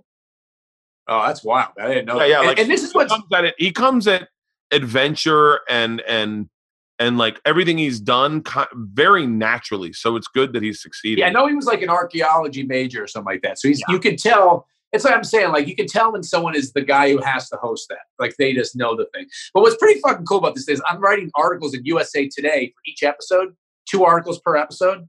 Um, so I have a town coming out about uh, article coming out about Lubbock, Texas, known as the most boring town in America, and Appleton, Wisconsin, known as the drunkest town in America. And so it's like I used to write a column in high school, and that was like my big thing. It was called it was so pretentious. It was called fending off the locusts.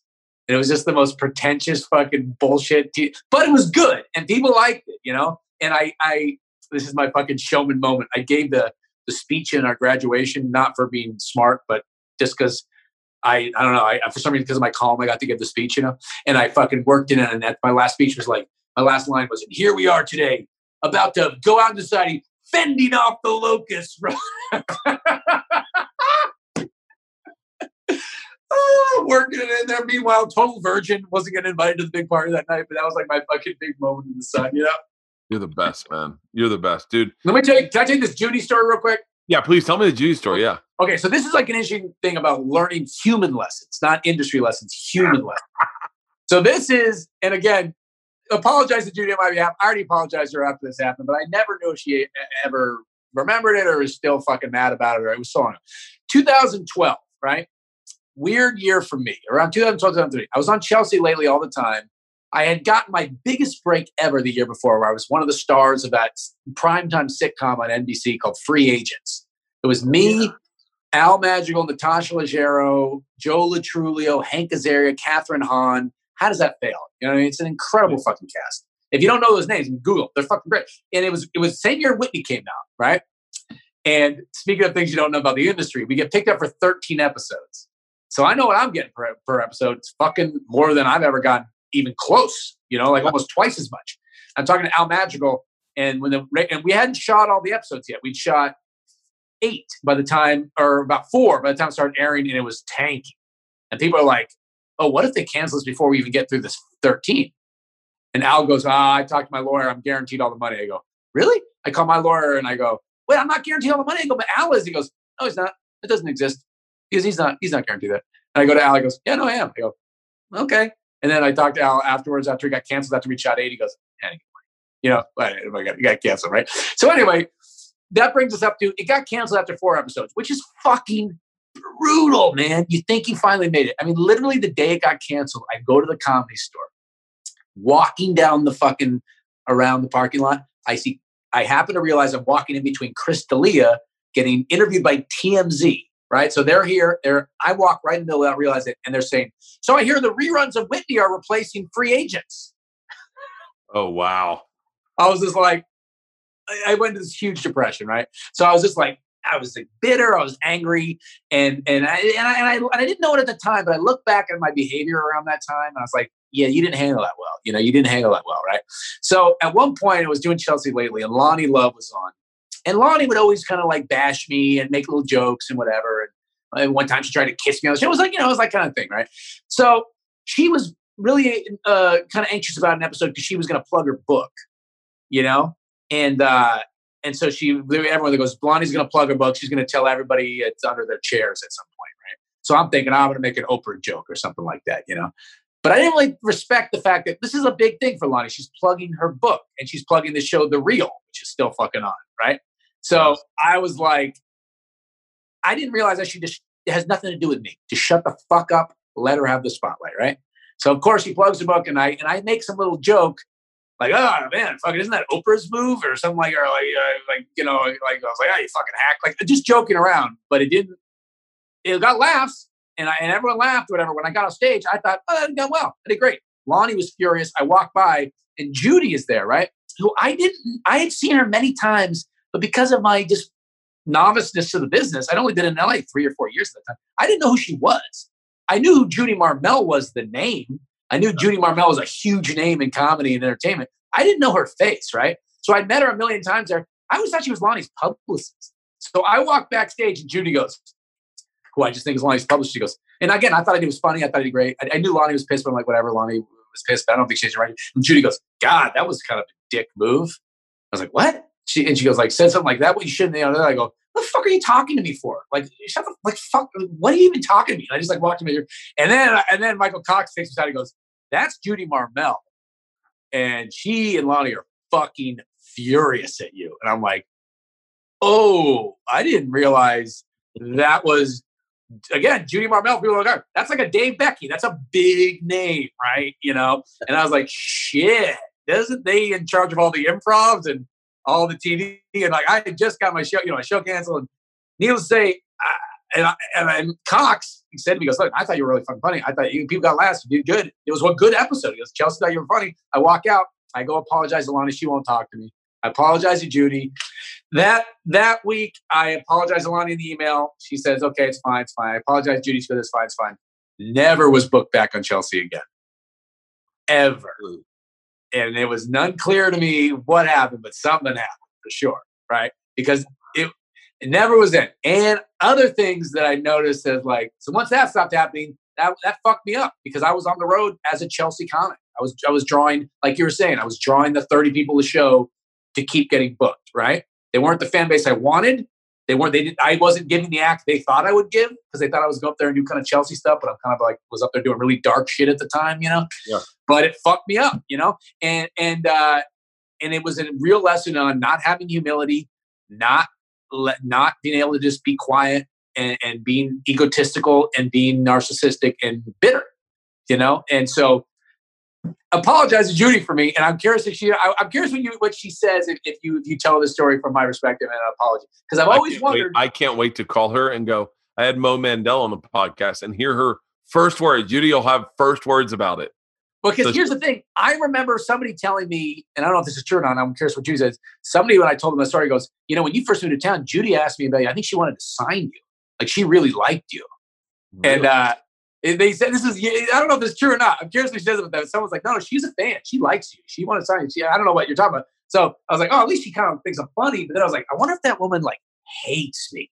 Like I, I was like, did she hate me? Let me know because I'm curious because it was all my fault. I realized. No, I ran into Ronnie the other day that we hindsight, we just connected on it. We were just like human beings, but she would, you know, I was my fault. I was a dick. What can you do? I was a that mistake. Hindsight, that hindsight is invaluable in this business, but more importantly, and I think every comic would understand what it's like to be nervous, want to do well, want to, and, and there's so much of it is like you're like your brain is set up to go like if I'm not being funny, I, I I'd rather take the risk of being funny than failing and not knowing what you said, which comes with age, is it's not about me.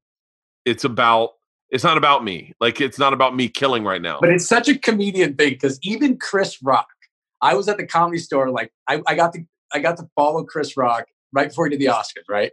And he did some bit. One of them he really trashed Will Smith's wife, right? Yeah. And I remember talking to one of the writers, and they go, "Yeah, he's not sure if he wants to do that. He's afraid that's going to hurt his relationship with Will Smith." because he's a comic and the joke was funny during the Oscars, he fucking did it. He told the joke.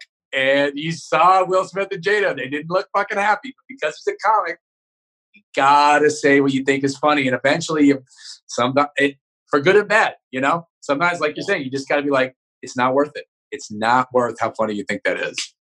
I don't love pancakes that much. there you go. Exactly. Boom. What a fuck- By the way, I misused that reference, and now it sounds like I don't like black people. But no, I, yeah, yeah, pancakes. I, I don't love that joke. Um, Mo, I love you, brother. Congratulations. Dude, thank you so much for having me. It's a fucking honor to chat with you, man. I love you, man. You're such a supportive dude, and you deserve everything, everything, dude. Continued success. I can't wait to watch the show. I'll call you with notes. Yeah, yeah, yeah. Give me notes. Please give me notes. awesome, brother. Thank you. Thanks, dude.